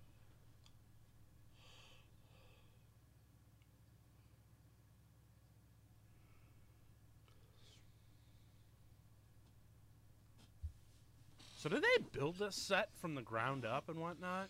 Because Uh, good so- lord, so I know that some stuff was done at the uh I know some stuff was sorry, was done at the Coke factory, but they talked about also having uh like blackout tape on the windows so they could film at night. So I'm thinking some of this at least um ha- was filmed at an actual hospital.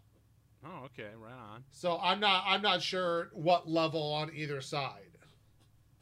Is he gonna make it?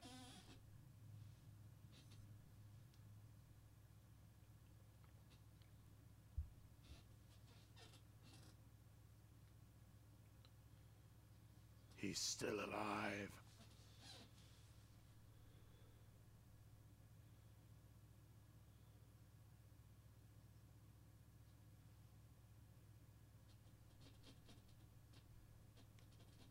Oh shit.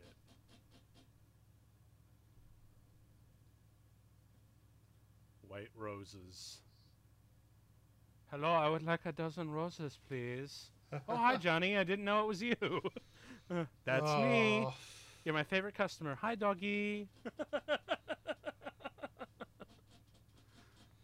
oh man, actually, that would have been really. y- So you have a this problem. no, shut up, man. The room is amazing. Um, but no, it's really funny because like we the last movie we did was Terminator 2, and that also had Guns and Roses, didn't it? Yep.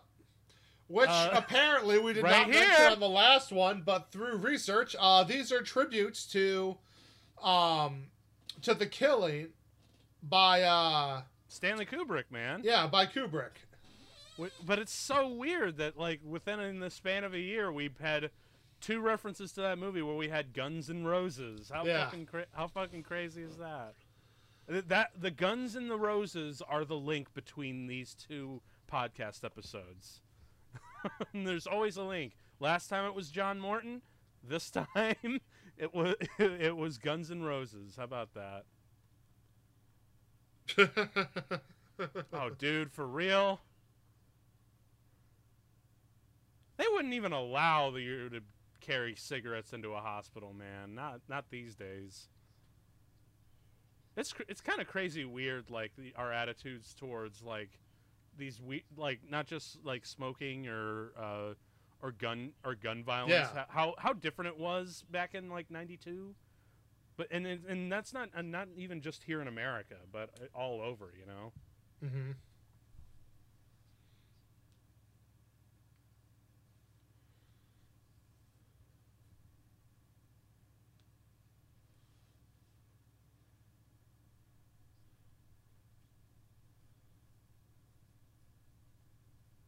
Oh yeah. Paper crane. Oh, we're gonna get a good show. I knew as soon as they walked into the hospital, man. I'm like, oh, this is gonna be an amazing third act.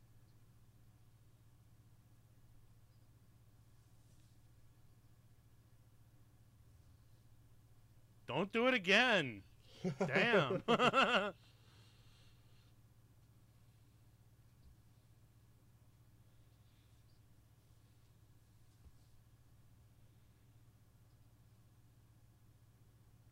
shit.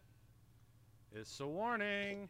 No, he said he's how like, how do I get in touch with you? I'll send you a crane.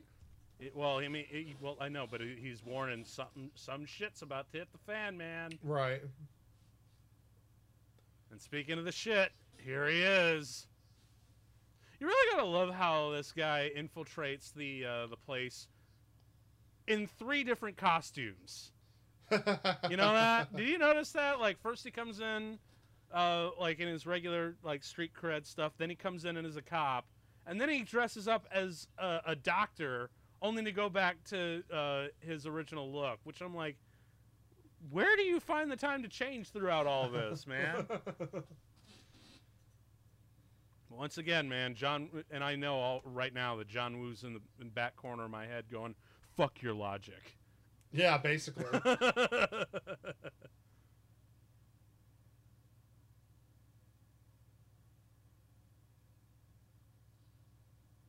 to the jungle. We got fun and games. Blam. Nice.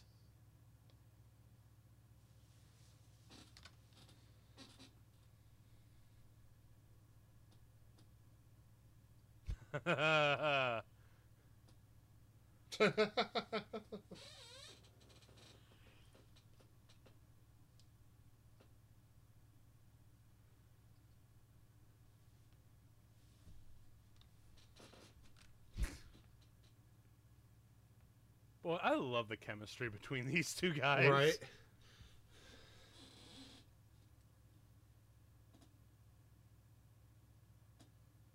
Oh shit.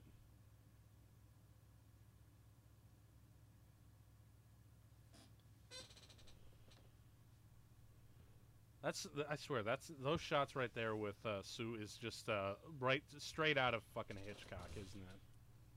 Oh yeah.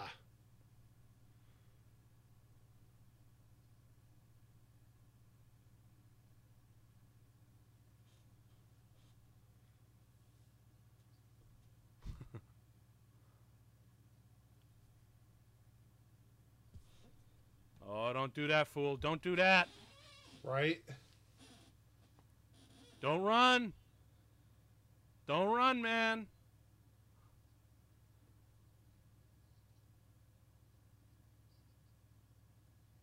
With death. Oh, this is fucking cool. sick. Ah. Not gonna lie, first time I watched that, I had to actually kind of look away.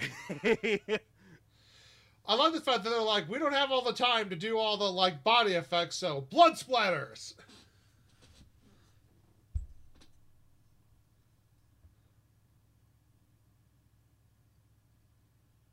Better check on your witness, brah. See, again, he changes. He changes like three times in this whole thing. Well, he had to change there. He had blood all over himself.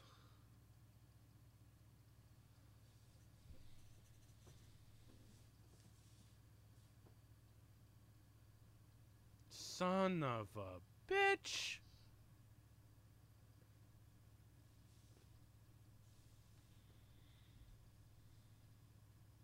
Get him! Get him! Wow, those cops came in there real fast, didn't they?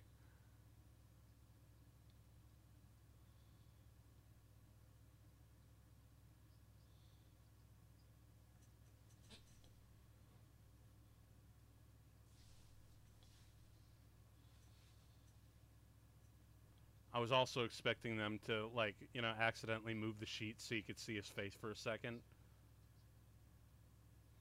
Those were guns. Oh, were they? Yeah, that's them oh, smuggling in guns. You can see the butt of one. Oh, I totally missed that. They should have had like a pistol fall out. No, don't make me fucking feel sympathy for them babies, man, because I know shit's gonna happen. I know shit's gonna happen, man, when you do that kind of shit. Especially when you do this uh, Kuleshov effect here. Did they ever discuss kids between the two of them? Uh, I don't think so. I kind of, you know, I think that was a bit of a missed opportunity, wasn't it? Because that would have made, you know, Yeah. saving the kid a, uh, a lot more potent in the end.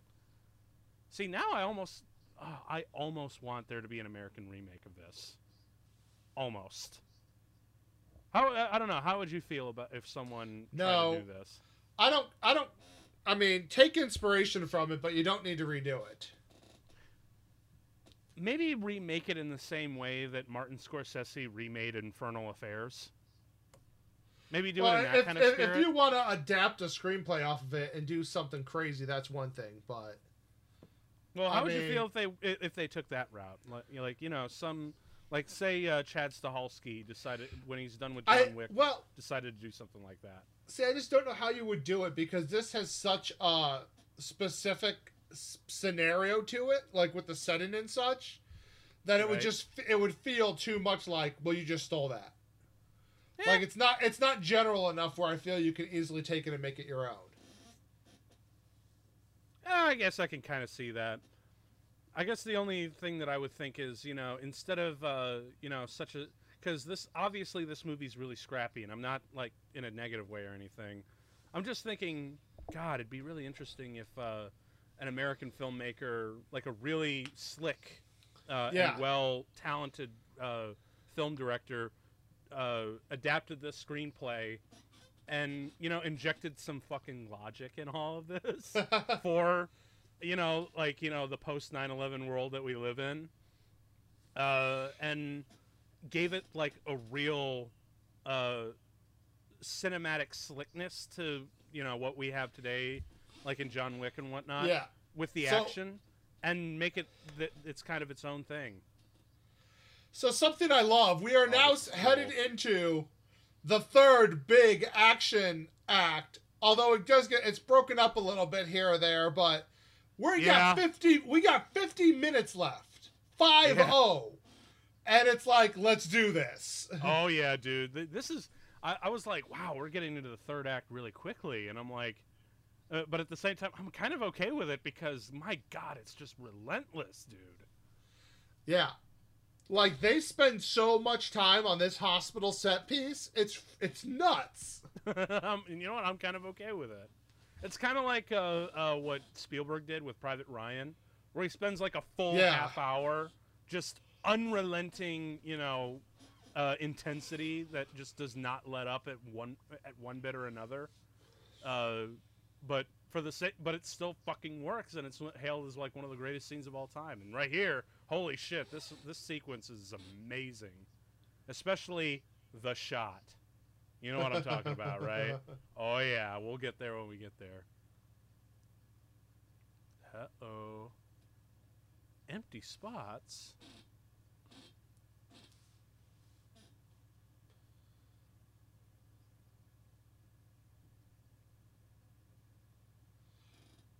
False doors, man. Hey.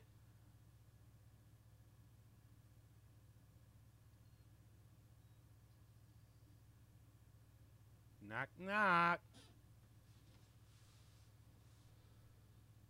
Oh, damn. That music beat, man. You know, it's also really great. So, on the last couple of uh, action movies that we've done, you notice how I've like reiterated how the score can really up the ante for an a, a really great action sequence and whatnot. yes. It's amazing how most of the action in this movie there's there's not a whole lot of music, Yeah. It's it's very subdued. which which is kind of an interesting choice because you know you'd think you want something really heart pounding to put on top of it, but I guess that you know John Woo and his crew were just like, look, we're so we believe in these actions sequences so strongly that we don't really need music. We don't need it. We're the visuals speak for themselves, man.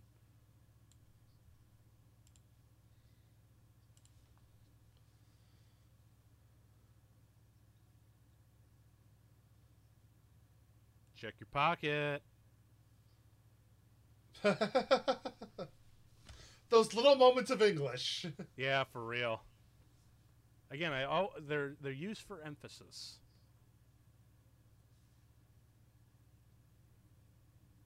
Got to crack the safe open.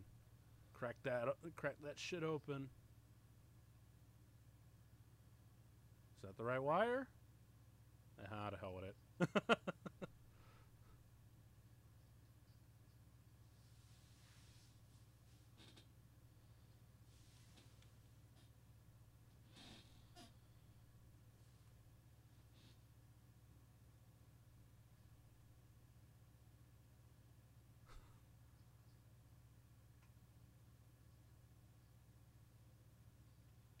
Oh no, this okay, this ego stroke here is just kind of amazing.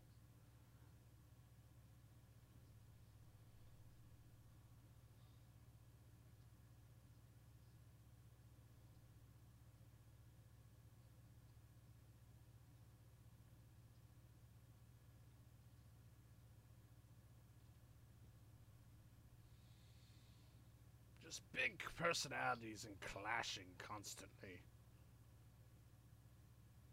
Oh, here we go. A way in. Just maybe.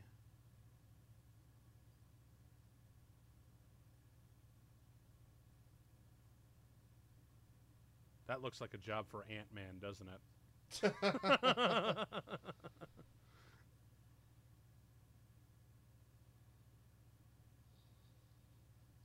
oh, this shit I thought was really clever. I never Oh, have yeah. expected to use a pair of handcuffs for for as a screwdriver. That's kind of brilliant. well, as a wrench, yeah.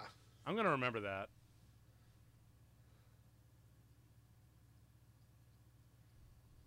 Just makes me think if some you know dude walking the beat uh, and has to unscrew something and does that with his handcuffs and his partner's like, "Where the hell did you learn to do that?" I watched Hard Boiled 300 times. And now I'm like, oh shit, he's gonna use the gunpowder? I'm gonna need more bullets.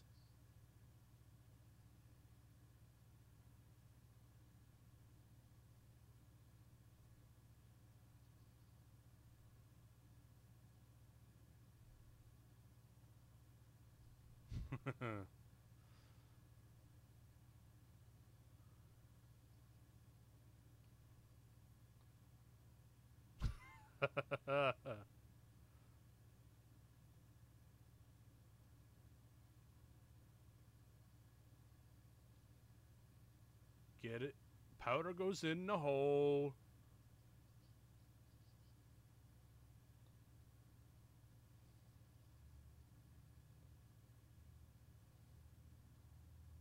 Uh, that's actually a really cool primer. Oh yeah. It's amazing that it fits perfectly, though. Yeah, that was my thought too.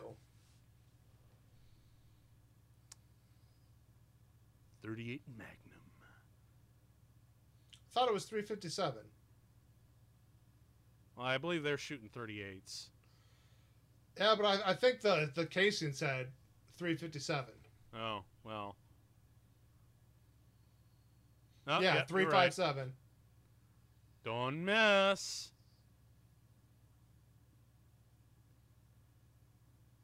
Come on. You can do it. I love that shot of his hand Oh, shaking the gun. Oh, and then the fingers close. It's just oh. Pow! Woo! More sparks. But no luck. Door still closed.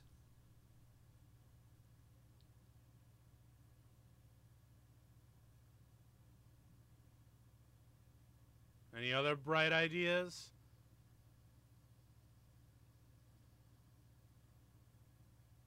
Oh, this is such a bad idea, you guys. Don't don't don't don't ever do this. Yeah. Do not recommend. No, no, no, no, no! Oh god.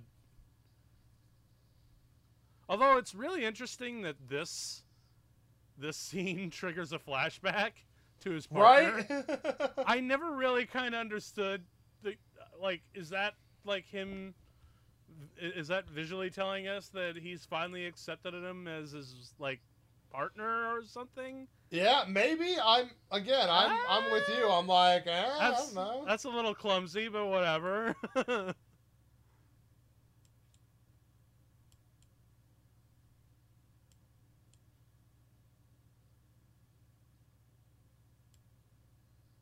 Come on. Wake up. He's fine. Oh, he's not fine now.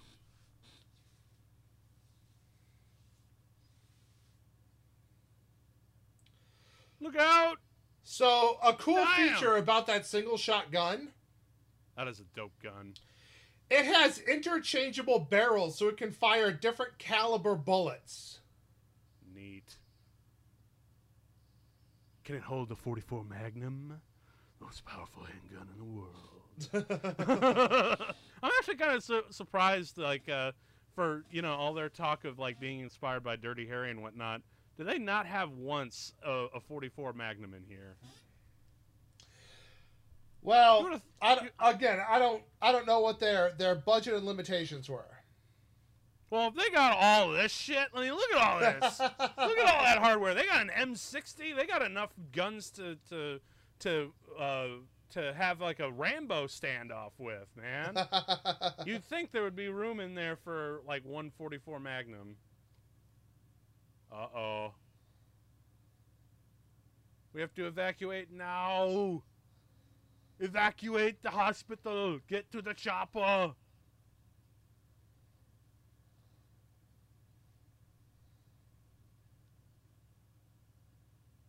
You know, can you imagine if uh, I- she had never found it throughout this entire thing? right. And I would like to point out again, he was wearing a different color coat. All right, now we got some real hardcore action here. Some true to God gun fu. Come on.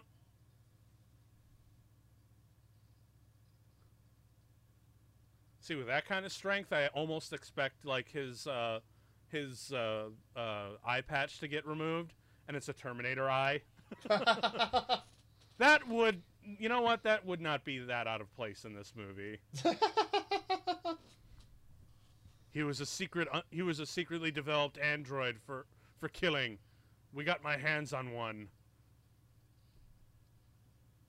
Ow! Well, I guess we got a little bit of a red eye here. Oh.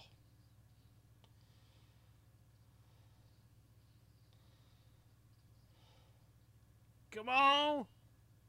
Pull that trigger!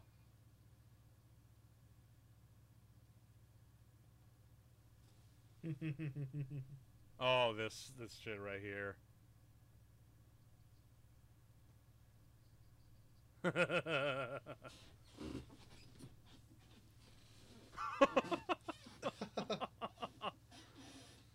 Two types of people that I hate. I'm like, oh, it's cops and rats, right? Right? I was right.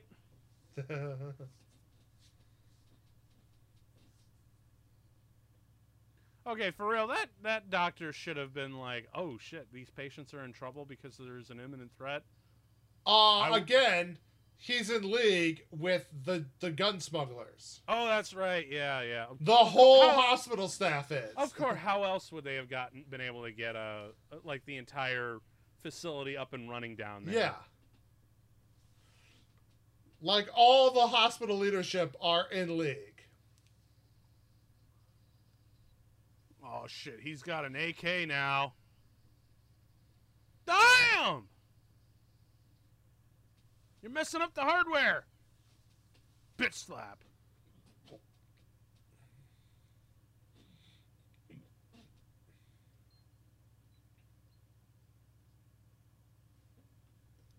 Chill out, bro. And that's where they start coughing and my lungs! It's freezing! Oh i can't move now. Save us batman. Oh that motherfucker. Locked him in.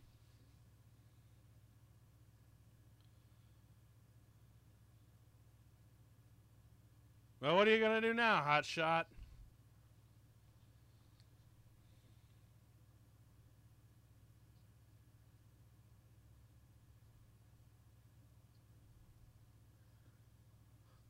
Okay, so all of these people are about to become fucking cannon fodder.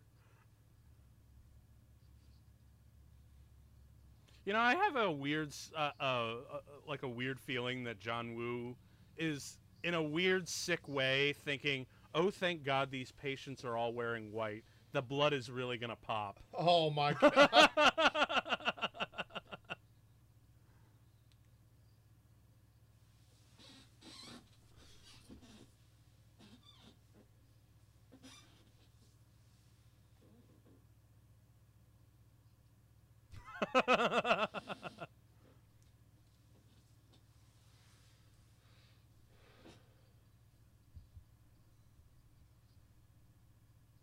They only left the one nurse in the maternity ward? Like, come on.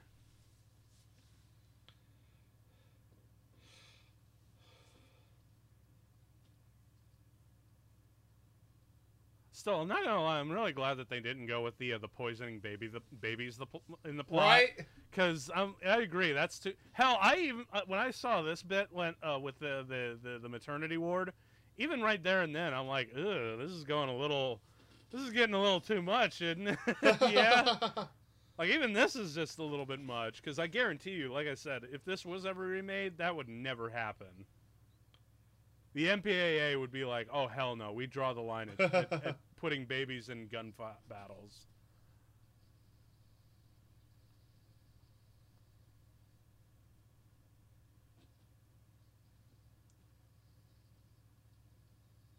Oh, like fish in a barrel.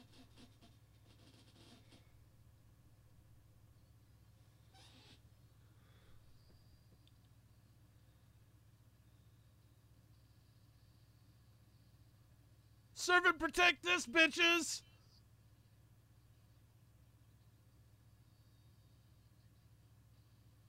In the face. Ah, no. Drop the gun! Immediately shoots him in the face. Woo! I mean, he's alive.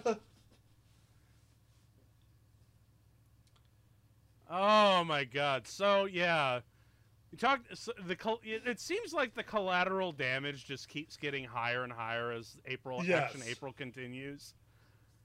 Because you remember we didn't have like a whole lot going. We had we had almost no collateral damage in Speed, a fair Right. amount in Terminator 2, and now it's just like, holy shit, man! We are putting we are filling up an entire graveyard in this movie.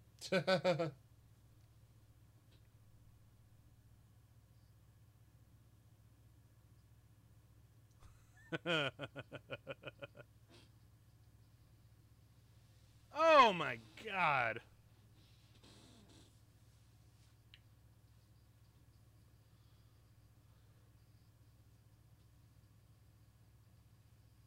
Call in the National Guard for God's sake.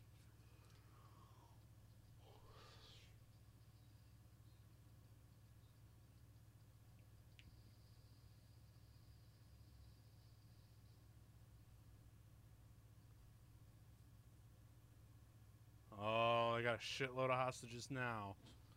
Cops need to stand down.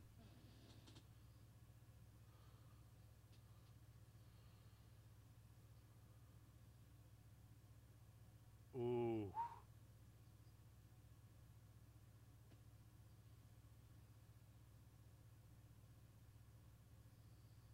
It's actually kind of amazing that dude didn't just shoot her in the face right there. well, she was holding a baby. So what? These people are fucking nuts. Yeah, but they're nuts with a purpose. Like, they're nuts because I don't want to go to jail, not I just want to kill everybody. There is a difference. Eh. Also, let's be honest, the, the real reason she didn't get shot in the face is because plot armor.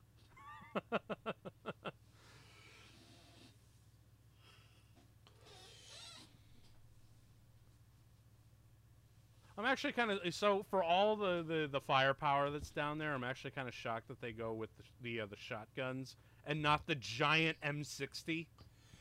Uh, in close quarters combat, I think I'd still go with the shotguns. Or hell, even like a, as a backup, like wouldn't I would probably would have at least. Yeah, you're probably right. The shotgun is probably the best, but I still probably would have grabbed like either one of those submachine guns or uh, or one of those uh, um, uh, rifles and put slung them around my back as a backup. Oh, I'm yeah. I mean, I, yeah. They, they could have armed up a little bit better. But also, you want to use whatever equipment you're most comfortable with and you, you're most familiar with too. yeah, I guess so. It's just just shotguns and a couple of pistols. Like, come on, let's go. Let's go nuts with this shit. Oh, they're about to. Oh yeah, totally. Woo! Damn, they got RPGs.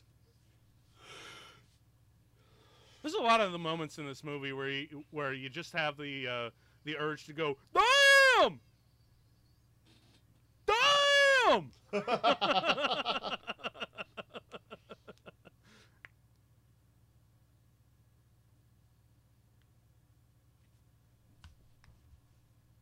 you know what also is really depressing actually? I just realized all those guns in the uh the basement where they are Uh huh. 95% of those have to be american made.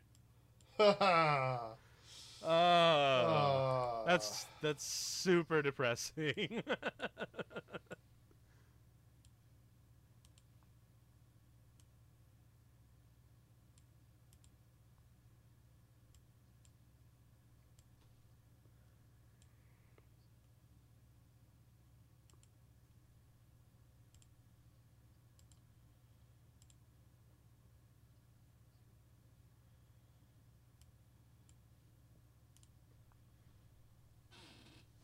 it's scenes like that that kind of remind me of like you know scenes from The Departed, where you know Leo's thinking about what his life could have been outside of the undercover uh, uh, world and whatnot. yeah, a bit. I can I can see that.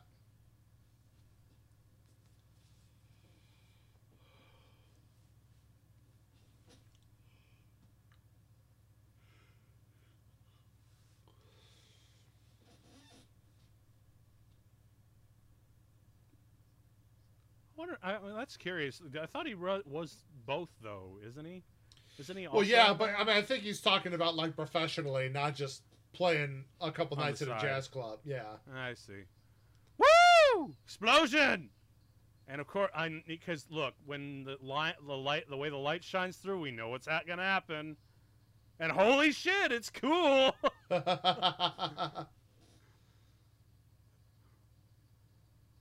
Damn! Woo! That's awesome.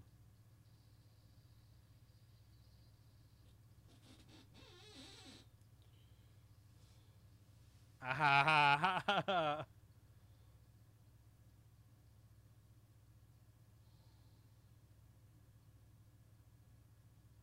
Oh shit, it's one of them.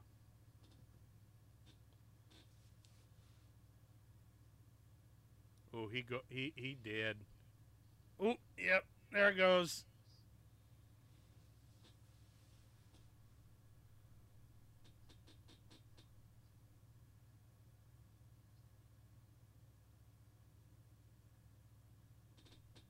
I ain't scared of nothing. I ain't got time to bleed.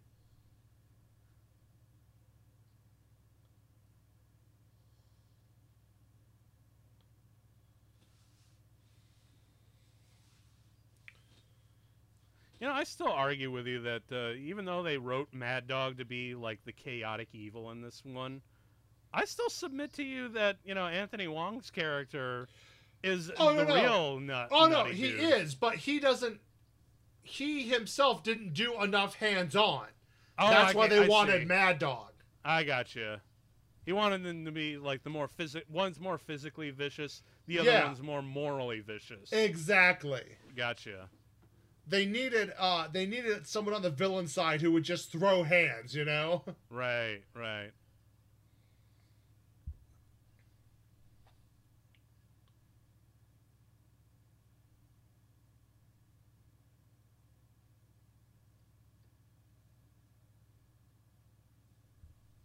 Oh yeah, right here.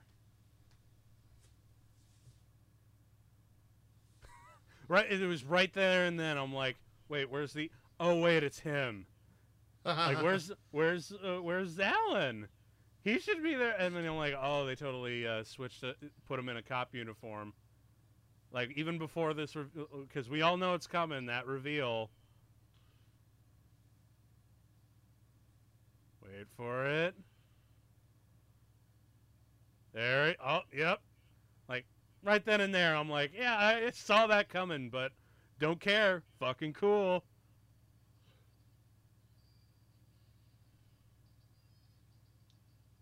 Get down in the wave. Woo! That was so dangerous, but fuck if it looked cool. right? Damn, is he packing explosive rounds in that thing too? Or if that's just, or maybe that's just the the, the, See, the I- I- style of the squib. I know it. There is one moment. It was earlier in the movie. I forgot to mention it. There is one time where he shoots someone with a shotgun, and there's like the body flies, and there's no visible damage on the body. It drives me nuts. But then they really make up for it in this closing sequence. yeah, for real. Look, any any bullshit that you had with this movie, because I still have my share of bullshit that I Oh, have yeah. with it. It this whole action sequence from like here on out, I don't care. I really don't. If it sets up this kind of action, who gives a shit? right? Woo! Damn!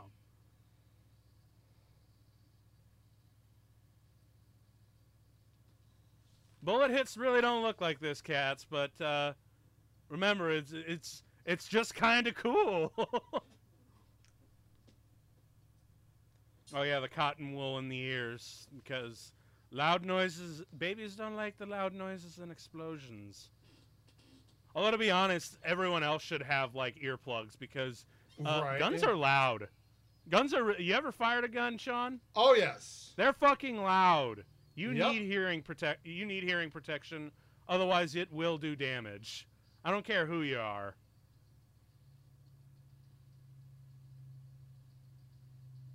Jesus Christ.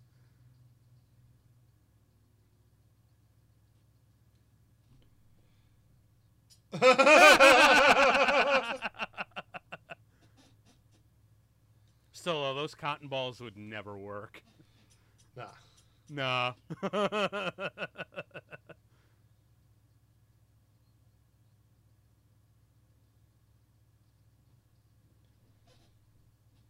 and they get them out in. Look, I know that basically the, uh, the the elevator and the front entrances are sealed and whatnot, but they get these babies out in the dumbest way possible. by going through by passing them down through a roof in a hail of gunfire.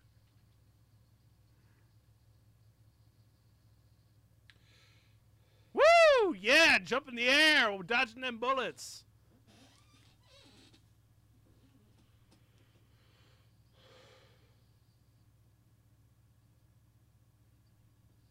Yep.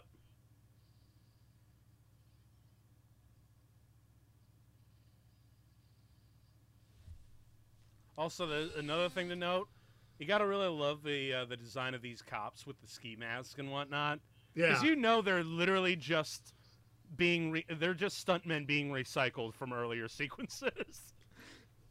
Those ski masks are your friend when it comes to stunt people.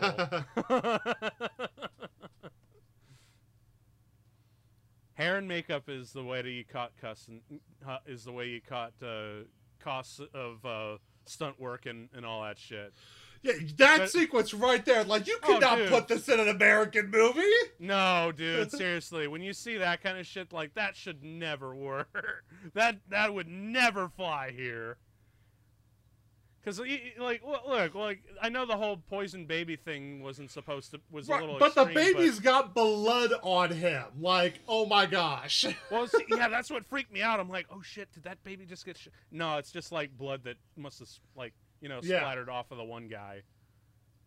Oh, here we go. Here it is, the shot. Damn! Check this shit out, man. This this is an unbroken take, and it's kind of fucking cool. Especially the amount of effects that they throw in this. It's nuts. They got blood squibs, they got stuntmen, they got more squibs, they got explosions going off. Like, hot damn.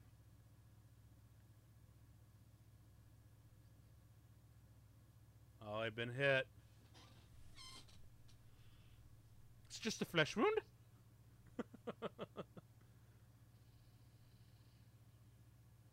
Boom!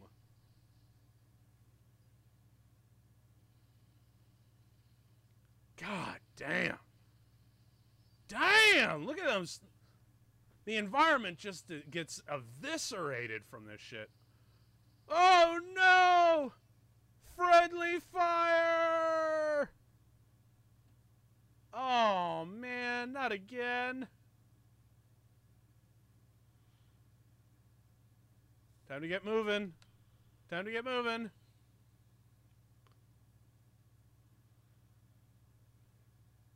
Oh shit. Okay. You, Yeah. you know, you notice how we haven't cut yet, Yeah, we have not cut at all. right? They're not actually switching floors. The team had to reset that floor Mm-hmm. in that This is- short amount of time. Oh, dude, it's nuts. They got like what, 20, 25 seconds to do it? Yeah, something like that. They like they have this short sequence to reset that set, and here we go again. Opening the doors and the, the, Yeah. you think that's a whole new thing, but no, it's not. It's literally just the exact same floor, the exact same set. Because you can't do this in a real hospital, man. you got to build No. your set from the ground up. But the fact that that shit was that that's just sleight of hand techniques. Like that's how you do it in the old days. Yup. and it's way more hardcore. You know, I actually saw um, in the making of the uh, the the first Star Trek reboot with uh, J.J. Abrams. There's actually a shot where they have uh, Spock walk into the uh, the elevator and then walk into the Enterprise set, but they couldn't afford to do like an elevator sh- thing or anything, so they just had a green screen behind him, have him step in, and in the same Mm. shot just pan around, and then boom, he's they take away the green screen and then he's on board the uh, the bridge of the Enterprise. So It's really interesting how that kind of craft has has changed throughout the years, hasn't it? Yeah. Shit, Mad Dog, he's got the grenades. And he also has the M16 with the 203 grenade launcher. He is going full Scarface, man.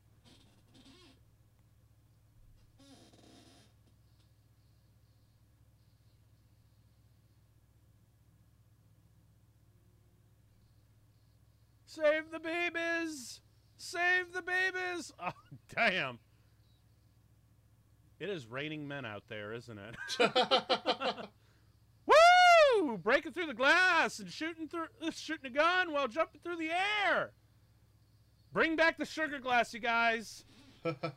yeah. Dude, yeah, dude, seriously. Like you don't see sugar glass used anymore, man. It's all CG bullshit. Although maybe uh, maybe uh, leave out the, the babies in peril because seriously, anytime it cuts away to that, I'm like, uh, no, don't put me in this kind of suspense, man. See, like I'm just like make it even worse. Make it like toddlers. oh God, yeah, for real.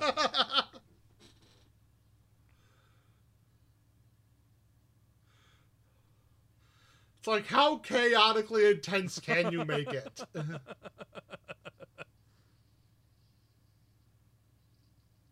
Woo! Damn! Oh shit! He just blew a grenade right through his ass.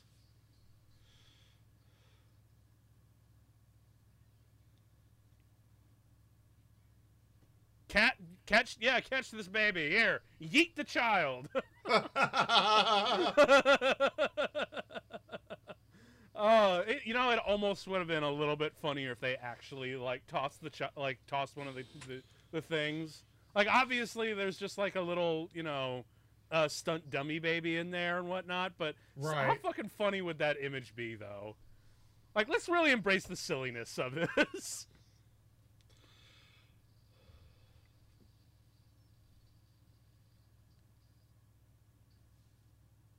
Pull the trigger. Pull the trigger. Yeah! Yeah! Yeah! She's like, I tried to be cool about it, but you wouldn't be. Oh, dude, come on! Like, y they're uh, like the the chicks in this movies. The, these they never get any of the cool like any cool kill moments. So Yeah. I'm cool with it, man.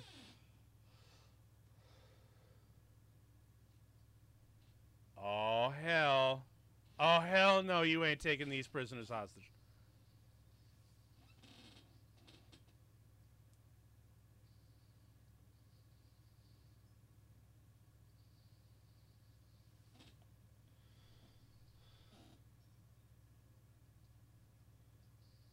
Woo!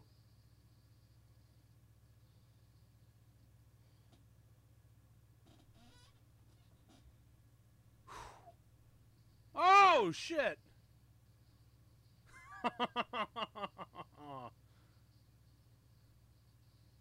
oh, this shit right here with the glass. Ready? Boom, boom. Jumps right out of it. Damn.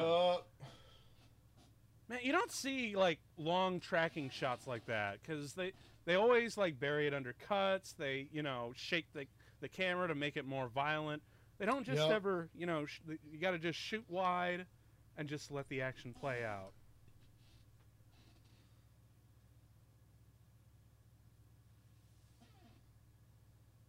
Oh, one left.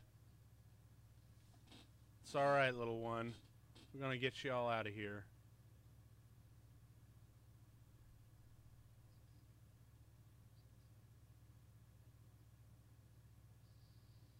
No, we can't make it easy for you. Also, hasn't that window broken like eight times throughout this sequence already? There's a lot of windows, so I don't know if that one specifically, but I would not be surprised if they re like refitted, you know, windows with breakaway glass. I mean, that would not at all. I mean, I could see Woo doing that. Like, Oh, totally. Like he's like because he's like, oh, I want to make it look cool. Like it, we we like boss, uh, you know, his assistant director's like, boss, we already you know blew that window out. He's like, replace it. I don't care. We're gonna put we're gonna blow it up again. It's the, the, the frame. This is the frame. We need to have more glass breaking in that frame. I don't care if we already blew it open. We're gonna do it again. I love that adorable little sequence of like you know singing a little song to calm him down, and then right back to shooting. Yep.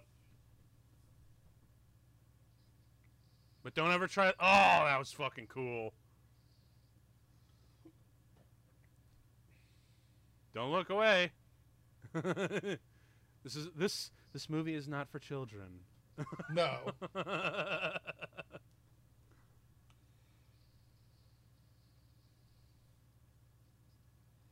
I'm hit, boys.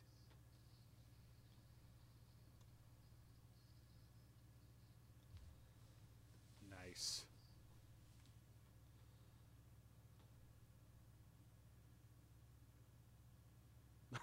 I'm sorry that. Oh my god, that is so fucking nuts. The blood on the baby's face. There's blood on the baby's face, and he Again. unfazed. let's see how the MPAA does with this. oh, I know, right? They would be like, "Oh, we are never giving you. You got to cut this shit out, man. You got to cut the whole baby plot, plot line out of this movie, or we are not giving you the R rating you want."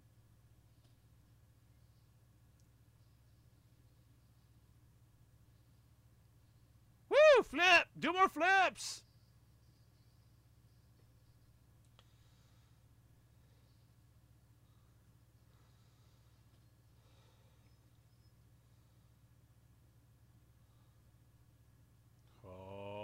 Shit. You don't want to harm the innocent, and I don't either. Let's take these people out of the equation.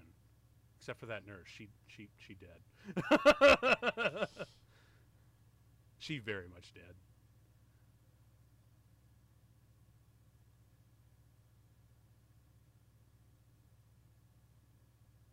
I don't. I really can't articulate why this scene's cool. Them the way they put slowly put down their guns the way they do. I can't articulate why that's cool. It just is. Beat it. yeah, I, but I mean, I just I also really love it though because it it sh- it shows like no! It demonstrates a level of honor and then just juxtaposed with how just ruthless and evil this guy is. No!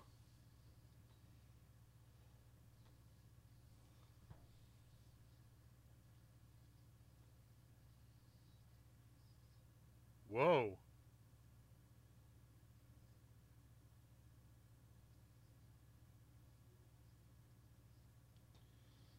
Oh shit! No! Oh, damn!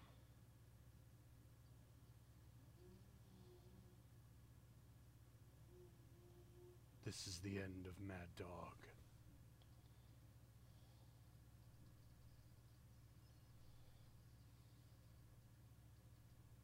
Get down! Oh, the way that bench breaks away.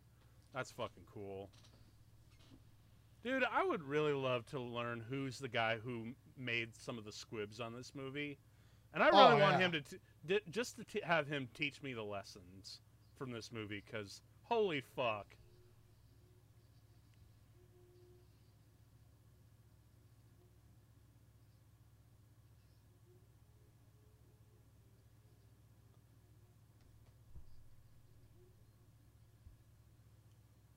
They should, you know, if it, it look if uh, because that's just like a button trigger, they should have popped him right there and Oh yeah, exactly. Now, if it was like Dennis Hopper in Speed with the uh, the dead man's trigger, Yeah. oh yeah, then I can see why they wouldn't want to shoot. I'll drop the stick for you. You want that? Well, yeah, I totally should have popped his ass right there and then. But in all fairness, we get to see more stuff go boom.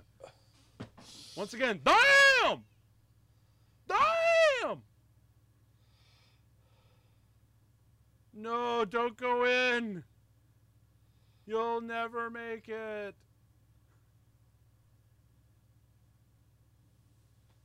Oh, I love that shit, man. No!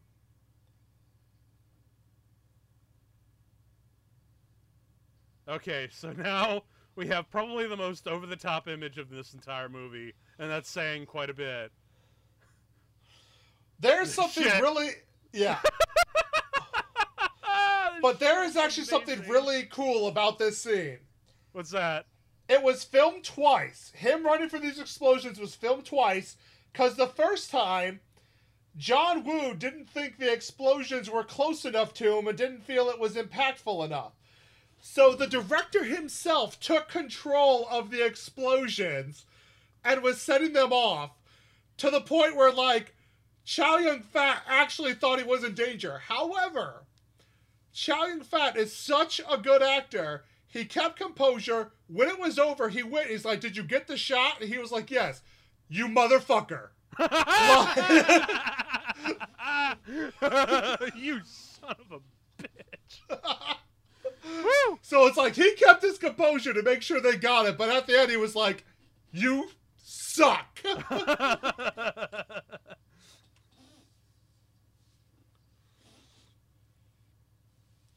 Oh, is- again, and if running away from explosions wasn't enough, let's jump out a window with fla- with flame uh, with the flames. and I love that it doesn't work. No, it Like, doesn't. how often do you see an action star like boof a move intentionally? That's great. And then this moment, Oh, this is this. I was like, wait, what? What's what's going on? I, I I wasn't quite sure what was happening here, and then I was like, oh, that's that's actually really funny. I never would have thought of that. That's a really nice touch. it's such a fun little like let's defuse the tension just for a moment and then go back to it. Woo! Right then and there, he should have been like, "Oh my god, my knees! Damn! Damn! Oh man! See, this is how you make fucking explosions look cool. right?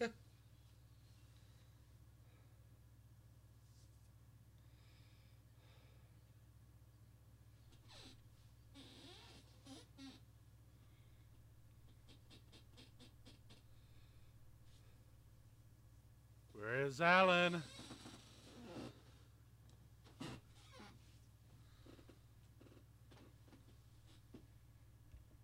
I'm sure he's fine. This is fine.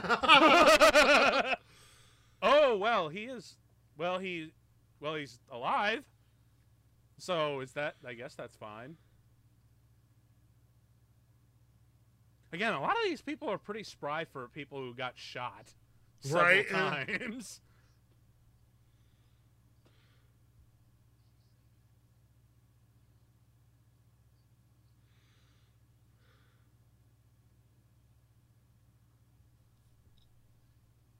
Come on, drop them.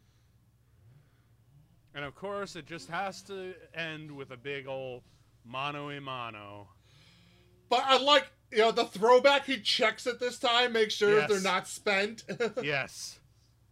Always check your ammo before getting into a gunfight, and make sure you got a, uh, the safety off and a round in the chamber. Oh, the Uh, movie name. Title drop.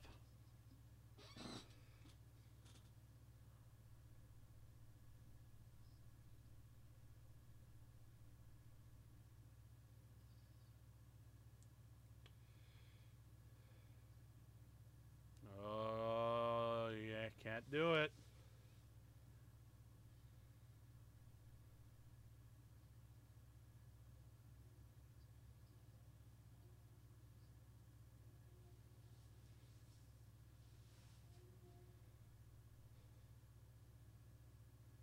Not gonna lie, this this whole uh the power that he he's flexing over here is actually kind of fucking badass.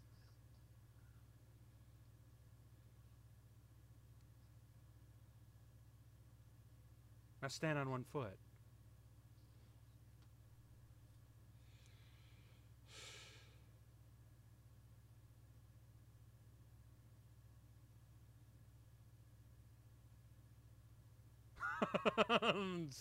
I zoom.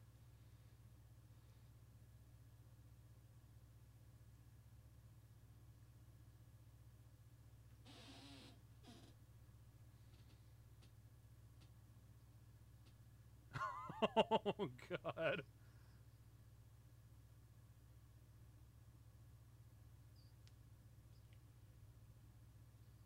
Oh shit, he shot the hostage.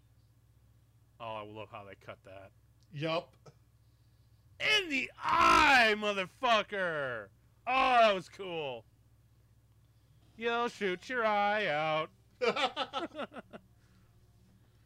But hey, you gotta really love Alan's plan. I think that's uh, uh, that speed right there. Shoot the hostage. What? Take him out of the, the equation. hostage, shoot, the hostage shoots himself. Really. That's the, that's that's a really interesting spin. I wouldn't have thought of that. And speaking of spin, oh no, the spinning shot. But if you feel like you're gonna get shot regardless, you might. I mean, good move. Move it to a non-vital area and hope you survive. Yeah, for real.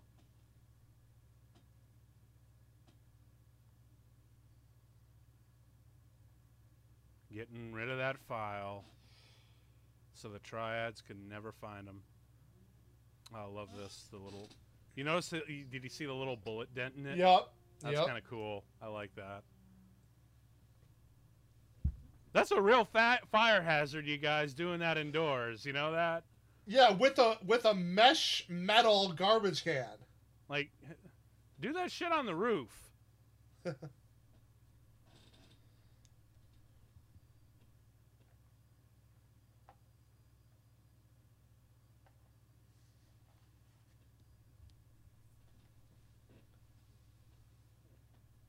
and he actually lived. Because we need a little bit of a happy ending after the holy fuckness of that third act, man. Yeah. So Barry Wong was actually the guy doing the rewrites on this when they changed the plot from having the baby killer to or having the formula poisoner to what this movie was, but he died before he could finish it all, Yeah. which is why Yeah. it's in memory to him. Yep. But holy shit, man, that was hard boiled. That that shit was fucking awesome, wasn't it? Yeah, it's uh it's really is a masterpiece of, you know, the Hong Kong action genre. It, it, it's it, it, it's actually a real staple, I think. Uh, although, and now after watching this, I really need to check out, you know, The Killer and uh, Bullet in the Head, or uh, um, and of course, I think the most famous one was uh, A Better Tomorrow. I mean, I look there. You gotta. I, I. I'll be honest. You do have to be in the mood for it. But when you want like just an insane amount of bullets everywhere action, you, you can't really go wrong. Totally, totally, man. Um, now, what about his? Uh, how does it hold up against his like uh, American stuff uh, in Hollywood? Uh, I mean, I think it kind of depends. His because here he was able to do more of his improv go from the gut stuff, Mhm. and I feel they kind of hamstring him a little uh, with his Yeah, American Hollywood. work. Hollywood producers be like that because it, it- it's even when Jackie Chan made his uh, transition to Hollywood, they're like, yeah, in America they don't really allow you to do like that improv and that kind of sporadic kind of creativity because money. It's just you know, boo boo boo boo boo. You got to really Yeah. So I, I think I mean don't be wrong. I still like his American stuff and you know his slow mo techniques and the way he makes the the impact of action come off still plays very well uh, in his American work. Would you recommend Uh, that I check out Hard Target? Uh yeah, but do yourself a favor because def- I mean it's definitely worth a watch if only to watch how he directs the action sequences. Okay. Um, however, do yourself a favor because that was one of two movies to come out at about the same time, uh, taken off of um, uh, you know, the Deadliest Game. Okay. Okay. And the other movie, which is also worth a watch, is uh, Surviving the Game, starring Ice T. Oh yeah, cool. So, so on the list. honestly, it- yeah, if you're if you're going to check out one, I recommend checking out the other and then making your own call as to what you think did the Let's Hunt people better. Right on. And for those of you listening back home, why don't you try doing the same and uh, get back to us and see if we should do a full episode on that sort of thing. Because uh, we're almost done with Action April, man. Uh, we got one more for us. Uh, and this one has a raid. Yeah. As a matter of fact, it is the raid. Raid. Holy shit! Yeah, we gotta end strong because uh, we got our first half of Action April has been in America. We got Speed and uh, T2, and now we're going into the the uh, the eastern part of action movies. Uh, although the, I I believe uh, the raid is supposed to be Indochina, isn't it? Or Uh, Indonesian? Uh, yeah, I'm I'm not even exactly sure. It Doesn't matter. It's amazing. Well, we'll get there when we get there. You guys can check us out next week, where we'll come back with the raid and a special guest star to boot. So that said, uh, I've been Tim, I've been Sean. and you'll never have to watch a movie alone again. Peace. Thank